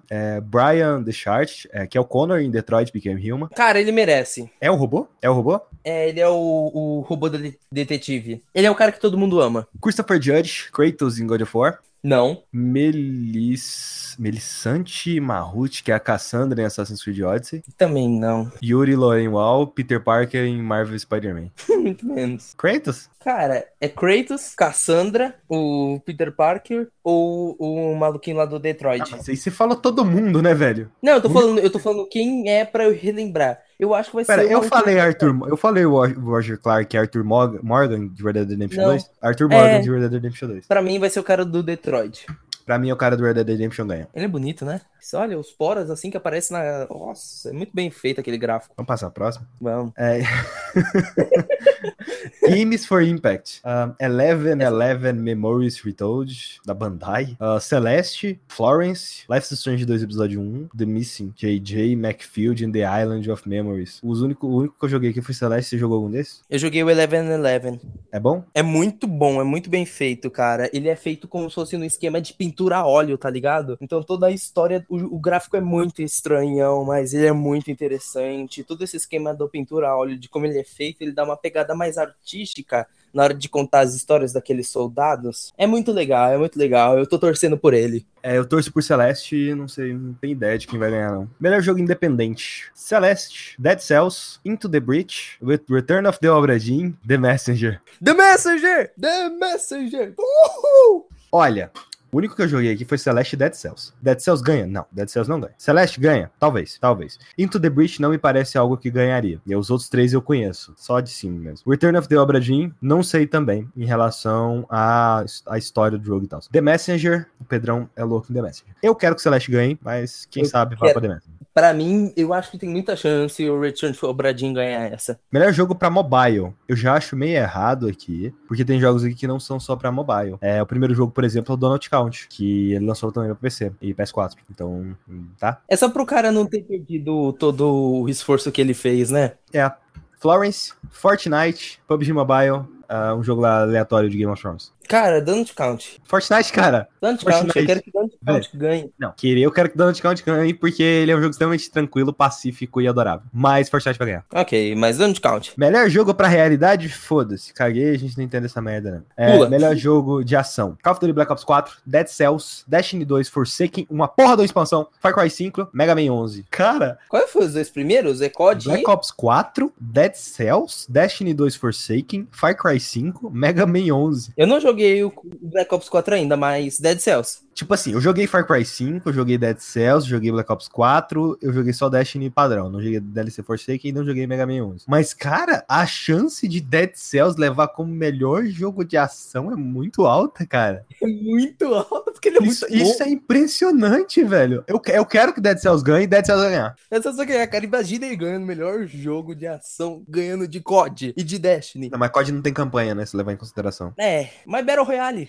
Ele tá ganhando de um Battle Royale. Ah, mas Battle Royale que ninguém consegue jogar porque o servidor tá zoado. Bom demais, né? Eles consertaram no PS4 e no One, se eu não me engano. Consertaram? Porque antes tava só squad que você conseguia. Mas ainda tá com problema do squad, sim. Ah, então não consertaram, né? Consertaram só o negócio dos servidores brasileiros. Melhor jogo de ação e aventura. Eu realmente queria saber o que diferencia um do outro. Melhor jogo de ação e aventura. Assassin's Creed Odyssey, God of War, Marvel Spider-Man, Red Dead Redemption 2, Shadow of the Tomb Raider. Shadow of the Tomb Raider. É óbvio aqui que Shadow of the fucking Tomb Raider é... A verdadeira Lara Croft. Verdadeira Lara Croft, a Lara Croft de verdade, sabe? Tudo aquilo que você viu nos jogos anteriores, dessa vez vai. E se lançar o próximo, no próximo vai. É. Mas agora vai, a gente acredita. É tipo assim, o próximo vai ser Edge of the Tomb Raider. Ai, ok. Aí depois, tá, sei lá, Dark of the Tomb Raider, umas porra assim. Aí depois... Revelations of the Tomb Raider. Revelations of the Tomb Raider. Brotherhood of the Tomb Raider. Porque aí que você conhece o mordomo, né, velho? Vai montando aí a galera. Tomb Raider Redemption. Tomb Raider Redemption. Mas quem vai ganhar como melhor jogo de ação e aventura? Red Dead, obviamente, né? Quem eu queria que ganhasse? Shadow of the Tomb Raider.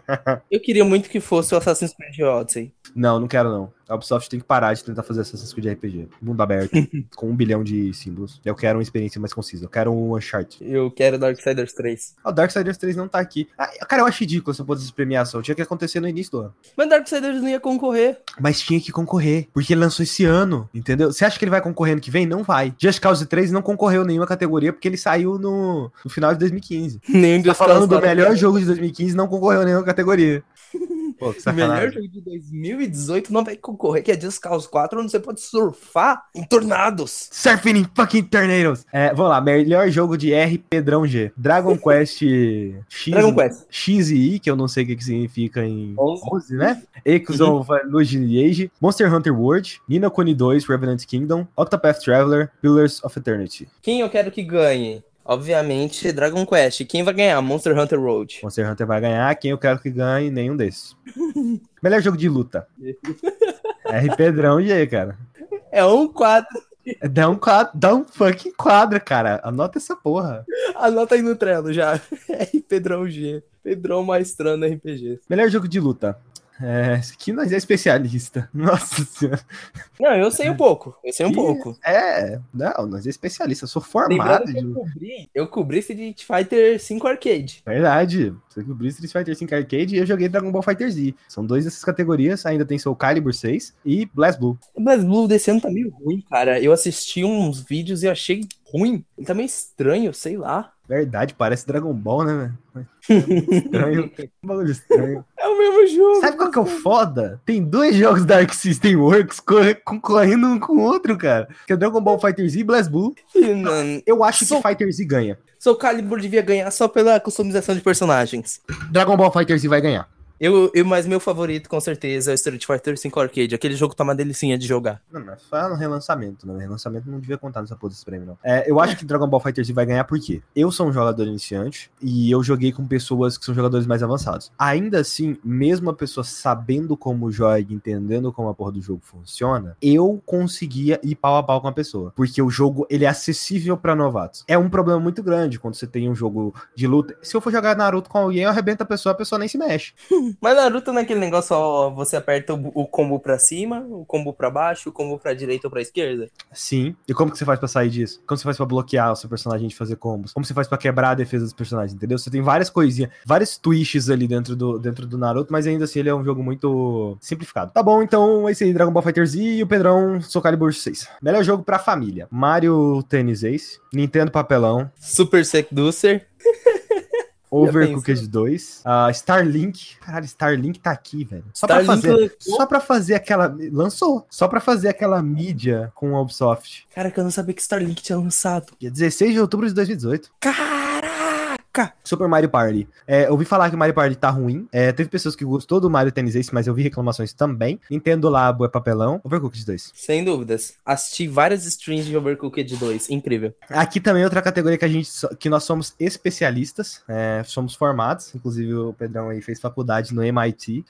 Uma faculdade específica pra essa categoria, que é o melhor jogo de estratégia. Battletech, Frostpunk, Into the Breach, The Banner Saga 3, Valkyria Chronicles 4. Banner Saga 3, meu filho. Banner Saga 3. Tá bom, Banner Saga 3, vamos pular, porque eu não entendo nada dessa porra, não. É muito bom. Melhor jogo de esporte / corrida, porque hoje em dia, eu não sei se você sabe, mas na Copa do Mundo de futebol também tem corrida. É por isso que eles misturam a categoria. Vamos lá, né? Eu acho que eu não preciso nem citar, mas Forza Horizon 4. Mas só citar aqui. FIFA 19, Mario Tennis Ace, NBA 2K 19, PES 2019. Talvez Mario, porque os caras costumam puxar uma sardinha pra Nintendo. Enfimado no cu. É porque, eu vi muitas reclamações em relação ao Mario Tennis. Também. Então, né? Melhor jogo multiplayer. Call of Duty Ops 4, Destiny, foda-se, Fortnite, Monster Hunter World. Por que Fortnite tá aqui? Por que Fortnite tá aqui? Nossa senhora. Não quero saber, cara. Que jogo online aqui... Igual, melhor jogo contínuo, de boa. Categoria é foda. Mas ele não lançou esse ano. Exatamente, por isso que eu tô puto. Sea of Thieves. Monster Hunter World, cara. Monster Hunter World. Eu quero que Monster Hunter World ganhe, por mais que eu não gostei do jogo. Mas por tudo que ele fez pra franquia Monster Hunter em si e por conta da Mila Djokovic.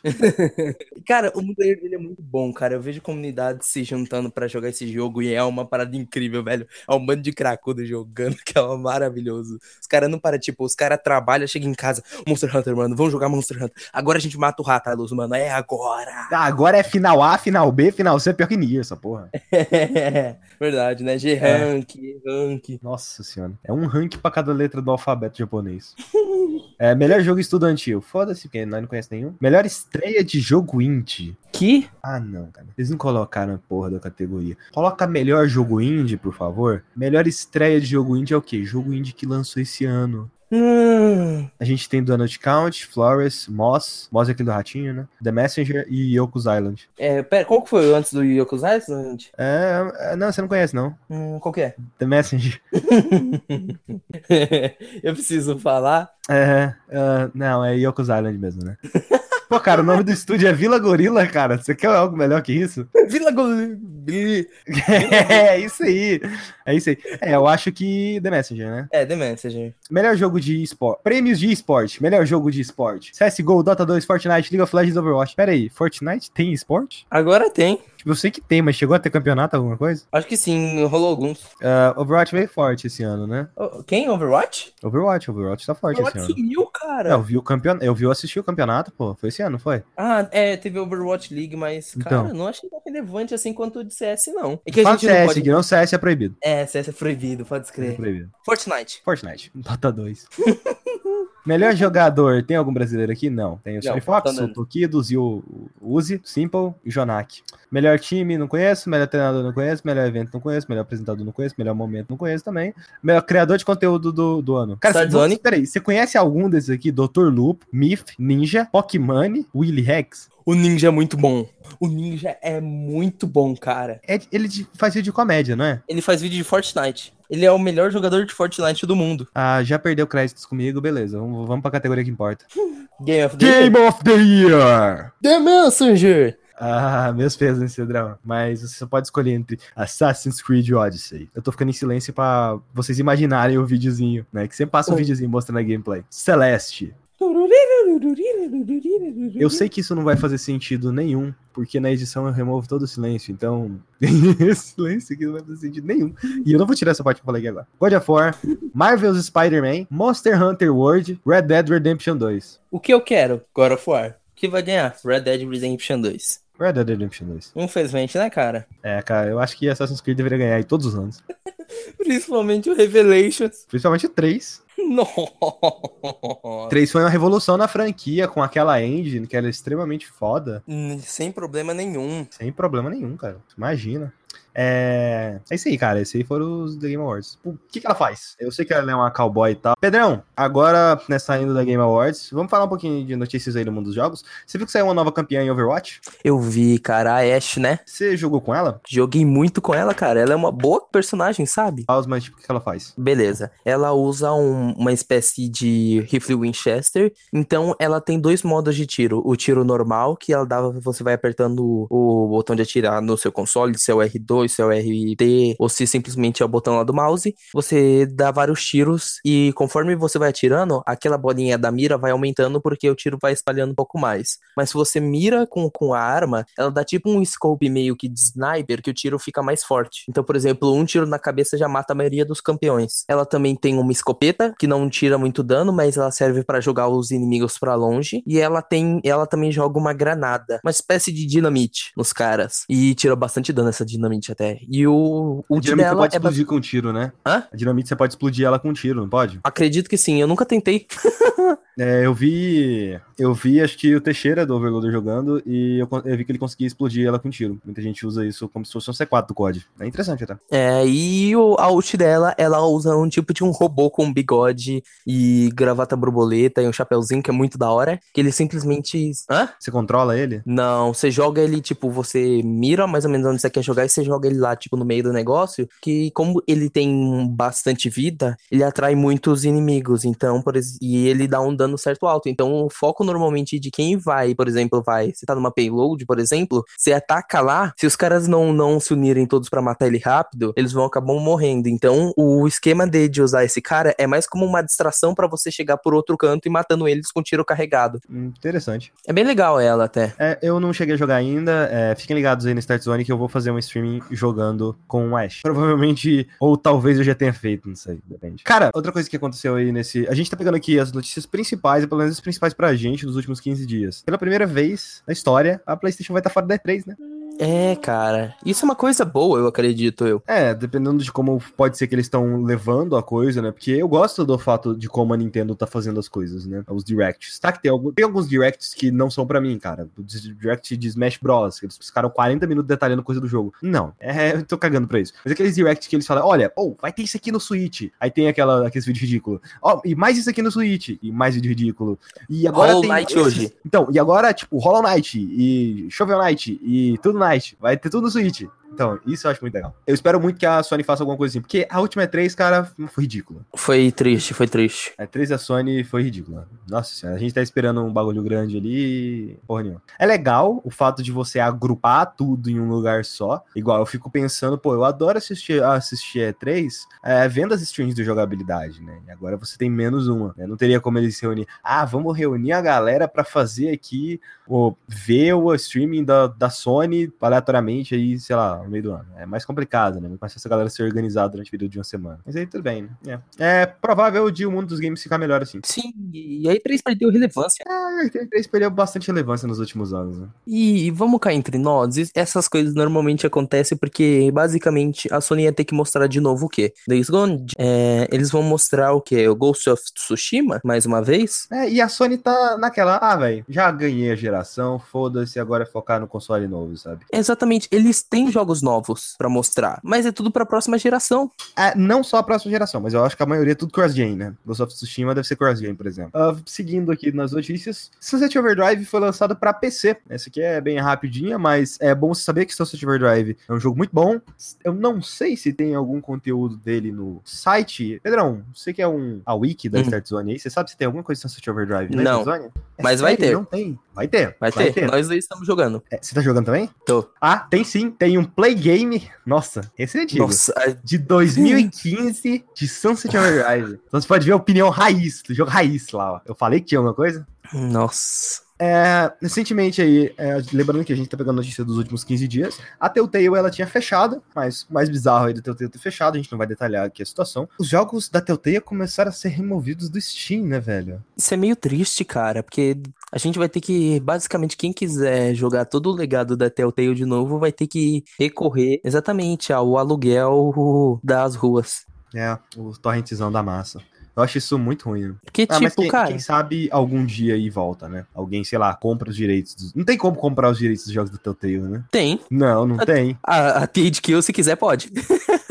Não tem como, mas se quiser, THQ pode tudo. THQ pode tudo. Mas acho que eles não querem, não. Depois desse finalzinho que rolou aí da Telltale, acho que ninguém tá muito interessado. Uma outra notícia que saiu, essa daqui, eu nunca tinha visto a notícia assim, eu fiquei extremamente impressionado, que um analista falou que os consoles, do jeito que existem, acabaram. Não, mas, eu separei essa notícia aqui por uma coisa simples. Eu realmente acho que os consoles do jeito que a gente conhece acabaram. Eu acho que agora vai ter 2 modelos de console. E um deles eu acho que vai ser mais barato. Ou eles vão partirem pra uma coisa mais Switch. Confesso que eu acho difícil. Seria difícil a melhor opção. Eu acho difícil a Sony ou a Microsoft focar em algo mais tipo Switch. Não sei se seria a melhor opção. Talvez a questão de hardware ficaria muito caro. Não sei. Teria que ver aí se eles conseguem fazer um hardware bom, num preço bom, sabe? Pô, o hardware do PlayStation 4... O PlayStation 4 é um PC de 2010. Daria pra colocar ele no... Tipo, num portátil? Não sei, né? Então, se a gente tem chips hoje em dia, igual o Tegra mesmo, pelo menos a primeira versão do Tegra, ele tinha a capacidade gráfica de um PlayStation 3. Então, tipo, é interessante. Mas o que eu acho que vai acontecer, pelo menos nessa geração, eu acho que essa coisa de... Não sei se o console portátil vai muito pra frente. Não em questão de sucesso, assim, porque o Switch é uma ideia genial. O que eu acho que vai acontecer é que vai vir console sem drive de disco. Provavelmente, né? Já tem as teorias que do Xbox One, a versão dele sem o drive de disco, lançar um ano antes do próximo Xbox. Realmente seria uma coisa muito interessante, né? Você ter uma versão aí sem drive de disco que é mais barata e uma versão mais cara que é com o drive de disco, né? Sim, particularmente, compraria a versão sem o drive de disco. Eu compraria a comp porque eu gosto de mídia física.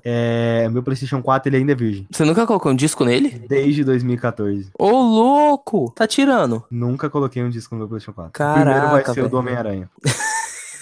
No final da geração. Reservei isso para um momento especial. É a primeira vez que sempre tem que ser especial. Eu falei, mas vai ser Homem-Aranha. Por que você não espera, então, ter The Last of Us? Não, cheio de The Last of Us no cu, cara. Eu quero Homem-Aranha, cara. Você acha que eu tô ansioso pelo The Last of Us? Não. Eu quero tô louco pelo Homem-Aranha, cara. Sério que você não tá ansioso? Ansioso, não. Porque eu sei que The Last of Us vai ser bom, sabe? Então... Ok. Aí, sei lá. Eu confesso que eu quero mais jogar Homem-Aranha. Porque Homem-Aranha é meu personagem favorito aí. Depois do Batman. E já teve jogo Batman. Então... É isso aí. Os consoles acabaram. Acabaram. Já era, já foi. A Warner é uma empresa muito safadinha e vai lançar uma nova collection do Batman. Que é impressionante. É Return to Arkham. É, Arkham Collection agora. Que antes teve o Return to Arkham, que era Arkham Asylum e Arkham City. E agora Arkham Collection, que é Arkham Asylum, City Night. Daqui uns dias eles lançam a Arkham Collection Plus Spin-Off, que é... com Arkham Blackgate e o Origins. E o Origins. Que bosta. Por favor, não compre. Porque essa porra vai vir em $60, não compre. Dá um jeito de comprar os jogos separados mais baratos, que você encontra bem mais barato. Certeza. Então não compra na Steam. Não, sabe o que a Steam faz, cara? A Steam, ela não vende collections. Lança essas collections, o que a Steam faz é pegar e agrupar os jogos. Verdade, é sério, né? É sério, igual se você for comprar a versão Gold de Injustice 2 na Steam, lembra que a gente já teve essa discussão? Lá aparece Injustice normal e Injustice 2 embaixo, e aí tá tipo assim, todas as DLCs que foram lançadas. Ah, verdade, mostra porque assim. Não é uma coisa junta, sabe? Você tá comprando o jogo ali, mais todas as DLCs separadas que dá o pacote. É engraçado isso. Warframe aí tá disponível agora no Switch, você já pode jogar no Nintendo Switch, Warframe. Com a nova atualização de Marte ou ainda não? Aí eu já não sei. Que tem uma atualização nova que adicionaram, se não me engano, o mundo aberto em Marte também. O mundo aberto era só em qual planeta? Era só na Terra. Só na Terra? Era Plains of Eidolon, agora eles adicionaram Fortuna. A única coisinha que você pode sentir é anti-aliasing, né, velho? Faltava ali, mas Switch, né, cara? Porra, Warframe, um jogo daquele peso rodando no Switch. Cara, eu falo, cara, Switch é foda pra caralho. Dá pra pau no cu dos gráficos e vamos divertir um pouquinho, sabe? Uhum.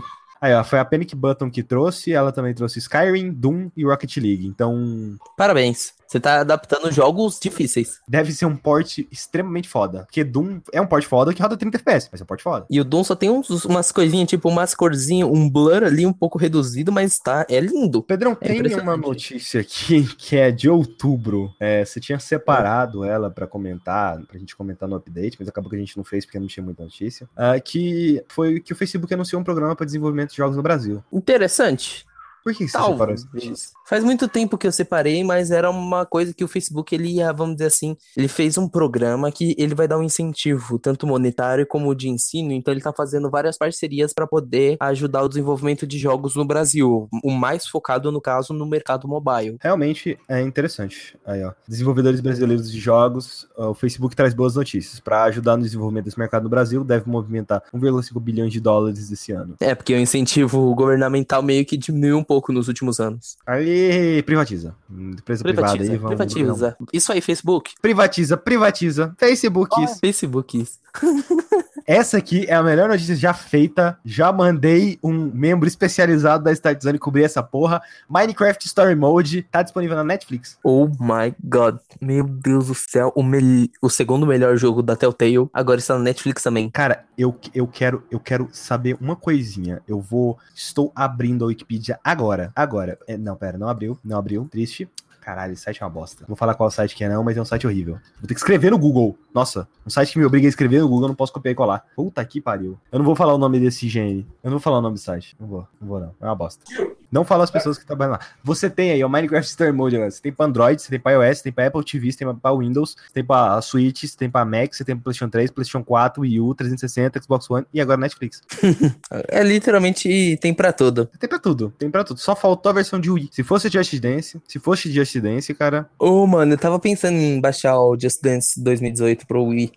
Próxima notícia. A Obsidian tá preparando... Obsidian, né? Estúdio de Fallout New Vegas, tá preparando aí um novo projeto baseado na Unreal Engine 4. Pedrão, qual que é a relevância dessa notícia pra você? Cara, primeiramente porque Obsidian não devia nem estar com o Xbox. Mas, olha, vamos lá. Primeiro de tudo, a Microsoft tá cagando pro Xbox. Eu acho que isso já ficou claro há muito tempo. A Microsoft, não que ela esteja cagando pro Xbox, mas a Microsoft, ela tá cagando pro Xbox. Por quê? E ela tem a plataforma Microsoft, né? Ela quer ganhar dinheiro com jogos e com coisas dentro dos jogos. E outra coisa, quando falaram de a Microsoft comprou aí a Mojang, né? Minecraft agora vai ser exclusivo. Não foi. Sim. Eu realmente não duvido de alguns jogos dessas devs que eles compraram fossem pro PlayStation 4 também. Sim. Eu realmente não duvido. Só que o problema não é esse, cara. O problema é como a Microsoft funciona, cara. Eu que li o Blood, Sweat and Pixels... É, tipo, lá tem a primeira história, basicamente, como a Microsoft quase quebrou essa empresa. Eles tinham um contrato, antes do Xbox One ser lançado, eles já estavam produzindo o jogo, só que o escopo que a Microsoft... é diferente. Uma coisa é a Microsoft fazer uma parceria com a empresa, que foi o caso da Platinum. Uhum. Outra coisa é a Microsoft comprar uma empresa. Aí é outra história. A Obsidian agora tem dinheiro infinito. Sim, basicamente, mas uma falha, a Obsidian tá morta. Não sei. Confesso que eu não sei se isso aconteceria. Cara, assim, eu não confio em quem não me dá confiança. E a Microsoft já deu mancada com a Obsidian. Cara, Crackdown tá aí, né, velho? Vai sair. É. Independente, tá aí, é um jogo ruim. Vai sair. Talvez. Não, independente do que você fala ou não, ele vai sair. Ele vai sair. Beleza, ele vai sair uma bosta? Vai sair uma bosta, mas ele vai sair. Um dia, quem sabe? 2019. Se pá, 2020. Se pá, 2021. Talvez 2077. Cyberpunk 2077, tá lá o maluco jogando Crackdown 3. Mano, seria genial. Seria um ótimo easter egg. Mas, cara, sei lá. Aí, ó, o que não me coloca confiança, essas porra dessas empresas, que eu não sei o joguinho aí, ó, e o joguinho não sai. E não fala nada. A empresa fica lá calada. É uma tal de Valve com Half-Life Episódio 3.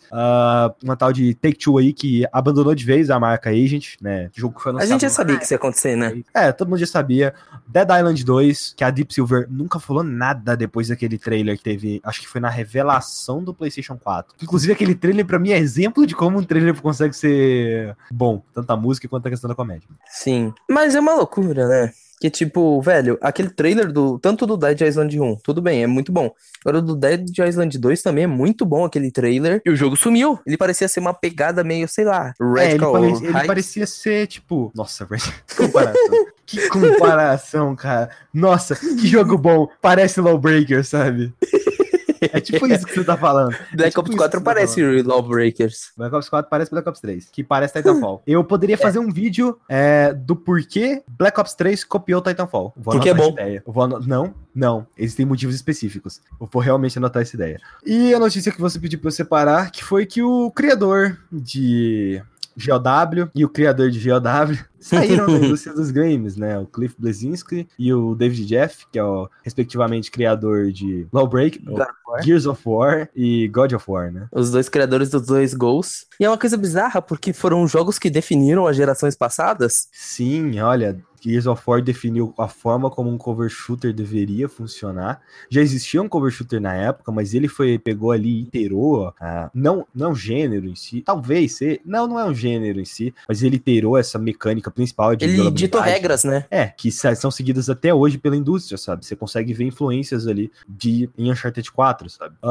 E o David Jeff, que era o criador de God of War, que é isso aí, né? Criou God of War. God of War tá muito melhor sem ele. E God of War realmente já foi tarde, não é mesmo? É, eu fico triste porque eu gostei de Drawn to Death, eu achei que era uma boa ideia, só que ele executou um pouco mal esse plano de Drawn to Death. Devia ter sido lançado como um real free to play, não na Plus. O cara foi burro, depois que acabou o tempo da Plus, ele virou pago e ninguém mais jogou. Olha, eu tava olhando aqui os jogos que o David Jeff fez, ele fez Twisted Metal, um de 2012 também, né? Twisted Metal é uma boa franquia até, mas é um negócio, né? Ele só cria esses jogos meio, uma vibe meio punk. É, eu acho que o problema desses dois... a gente vai sair da indústria porque a indústria é cruel, a indústria sei lá o que... Não, cara.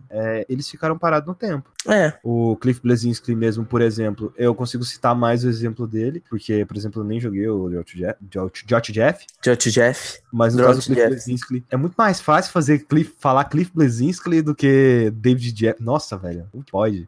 O Cliff B, vou chamar de Cliff B. A gente consegue ver um caso claro aí em relação a ele, porque por uma coisa muito simples. O cara, durante anos, Lawbreakers ficou em desenvolvimento. Você lembra quanto tempo, mais ou menos? Não, mas foram bastantes. O desenvolvimento de Lawbreakers começou em 2016, com o nome de Blue Streak. Nossa! Em março de 2016. Quando que lançou Overwatch? Overwatch não lançou em 2015? Overwatch foi em 2016. 16? 16. Cara, é o ano que eu peguei meu PlayStation, verdade. Pera aí, deixa eu só ver uma coisa. O primeiro trailer de revelação, Lawbreakers, na minha cabeça, ele é mais antigo que isso. Mas Lawbreakers eu cobri ano passado. É, eu sei, mas a revelação dele...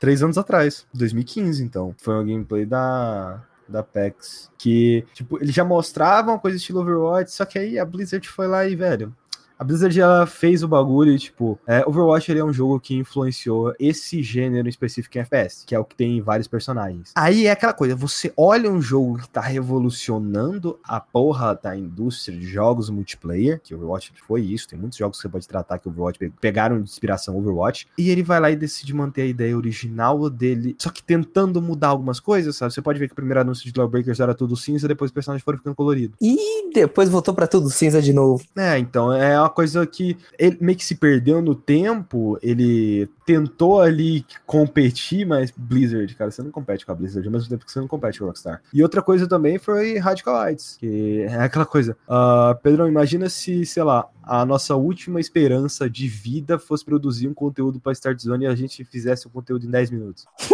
Entendeu?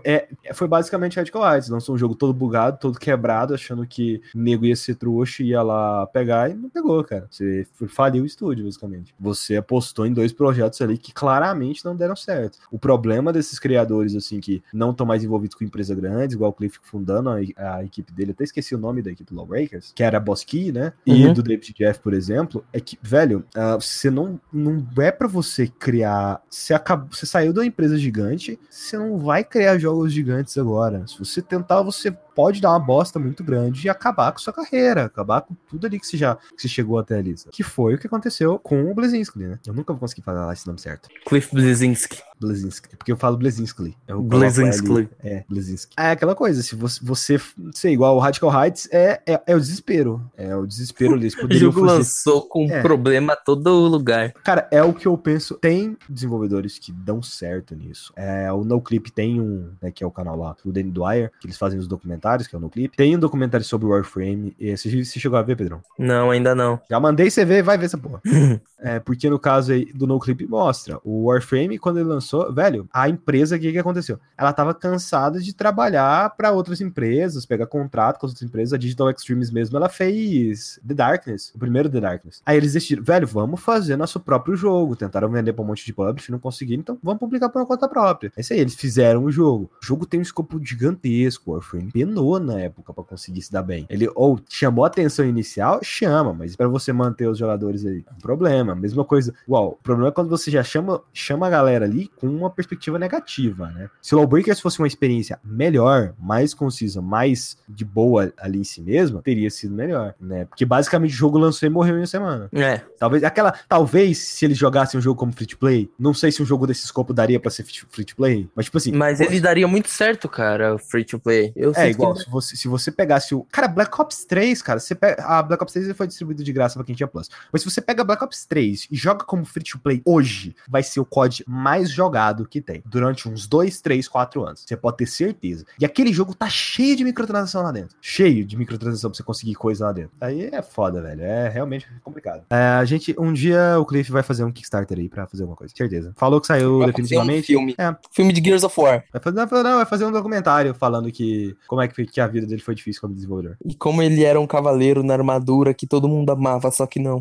Alguma consideração, Pedrão? É uma pena. A única consideração que eu tenho é que é uma pena. Tanto Draw to Death quanto Lawbreakers tinha boas coisas lá, mas não souberam administrar. Estamos aqui para uma sessão de comentários, que essa é a primeira vez, assim, mentira, já acho que é a terceira vez que a gente tem na história do Startzone. Por quê? Porque a gente mandou e-mail. Se você mandar e-mail, se você mandar comentário, se você falar alguma coisa que quer que a gente comente no podcast, a gente vai comentar. Se você não fala, não vamos falar. A gente vai ler alguns comentários do YouTube aqui também, tá? Só três que a gente tem, então se você quiser mandar comentários pra gente, tem o e-mail comentários@startzone.com.br, e se você quiser, você pode mandar no Discord. Aí você só se explicar lá. Eu queria que vocês comentassem sobre isso aqui em tal episódio, sabe? Mandar alguma pergunta, alguma coisa e tal. E se o volume de perguntas no Discord aumentar, eu crio um canal só pra perguntas que a gente vai responder no podcast. Beleza, Pedrão? Aqui, ó. O comentário mais recente que a gente tem, na verdade, a gente tem 3 comentários do dia 19. Teve um no Radar, Pedrão. Teve um no comentário no Radar, né? O Radar de Charlie Murder. Que é pra você fazer um radar de Mark of the Ninja. É interessante, mas eu nunca joguei Mark of the Ninja, então eu teria que jogar antes pra ver se realmente... Qual plataforma que tem? Ele tem pra tudo. Inclusive, ele lançou uma versão remasterizada pro PC. PlayStation 4, 360, One, PC... PS4 e Switch. É um jogo meio stealth. Tem pra tudo mesmo. Eu não sei, eu acho que eu joguei ele. Ele é um clássico do Xbox Live Arcade. Ele parece que o estilo gráfico dele é meio desenhado. Eu conheço ele, mas eu nunca joguei. Eu acho que talvez eu jogaria se minha placa de vídeo não tivesse morta. É, a gente tem uma lista de sugestões, a gente vai anotar lá. Você já usou aquela... Já tá anotado, você já usou aquela lista alguma vez? Cara, eu nunca toquei naquele quadro do Trello. É, pra stream às vezes eu uso, né? Tanto que teve o stream de Crash Insanity. Tá, a gente teve também um comentário no cover. Cover, se você não sabe, é a nova atração da Startzone, onde a gente faz uma coisa extremamente revolucionária, que é uma gameplay, é um quick look, na verdade, né, estilo Giant Bomb, que foi literalmente uma pessoa falando que a gente voltou. Realmente, eu só coloquei aqui pra fazer propaganda do cover, porque a gente lançou 2 covers já, um do multiplayer de Call of Duty Black Ops 4 e outro do Blackout. Então você pode ver eu morrendo no multiplayer e morrendo no Blackout. Futuramente zombies. Tô com Call of Duty. Futuramente zombies. É, os zombies, a gente deixou claro lá no vídeo que seria quando o Pedrão pegasse Black Ops 4. Ele já pegou. A gente vai jogar, entender um pouquinho dos zombies primeiro, e aí a gente faz um cover sobre ele. Eu já entendo. Joguei várias partidas. Eu não joguei quase nada. E temos um comentário também no painel de controle anterior, né? O painel de controle 48, que a gente falou de Assassin's Creed Odyssey, Nier Automata, Gears of que merda. Beleza, foi o Darnley Lobo que ele mandou o comentário. É, inclusive, ele participa ativamente aí das streams aqui da Startzone. Quase que eu falei aqui de jogabilidade. Quase. Você vê o nível de cópia... Tu quer muito virar o quarto membro, né? É, o nível de... Não quero, não. É, isso aí eu não quero, não. É... Aqui, ó. Sinto falta de um bom Assassin's Creed com aquelas opções de se mesclar ao povo e sem ter um personagem impossível de derrotar, porque ele é 3 níveis acima do meu personagem. Realmente, eu também sinto falta. Eu não queria um Assassin's Creed mais RPG, eu queria um Assassin's Creed de verdade, sabe? Que você é One Man Army e vai ali acabar com todo mundo. Pô, o Altair no final do primeiro Assassin's Creed, ele derrota o quê? 30, 40 pessoas, sabe? Joga Rogue. Pedrão, essa aqui é exclusivamente pra você, ó. Horizon Zero Dawn é 10/10. Final Fantasy XV, no mês de lançamento, foi um dos piores jogos que eu já terminei. Mesma coisa pra mim. É, e um dia ele vai jogar Nier. É, mesma coisa. É, Horizon é bom pra caralho. Final Fantasy XV é uma bosta. Errado. Quando você jogou Final Fantasy XV? No lançamento. Então você tá errado. Você tá errado, cara. Eu também peguei pré-venda. Você tá errado. Você tá no mesmo bonde que eu, safado. Você pegou pré-venda. Ah, peguei. Uai, que grande bosta. Às vezes a gente erra, né? Eu fiz pré-venda de Ghosts. Eu tenho Ghosts no Xbox e no PC. Ai. Quer mesmo competir? E um dia vai jogar Nier, também vai jogar Nier. Gears of War é só chato. É tudo igual mesmo. Concordo. Gears of War é chato. É tudo igual. Todo Gears of War é um igual ao outro. Set Pieces é muito incrível, apesar de que eu tenho alguns comentários negativos sobre o 2 que eu vou fazer no próximo podcast. Ai, caralho! Mas ainda continua bom. Então é isso. Basicamente esses foram os e-mails que a gente teve, e-mails e comentários dessas porra aí. É isso, Pedrão. É isso. Joguem Nier, gente. Joguem Nier. É um jogo maravilhoso. Por favor, deem uma chance pra Nier. Pedrão, tô testando aqui uma coisa nova hoje e a gente vai finalizar o podcast agora sem falar nada no final, porque... Sei lá, porque se alguém quiser, procura no site que já encontra as coisas sobre a gente, beleza? É assim, é isso, pessoas. Mesmo. Até o próximo podcast, que sai daqui 15 dias.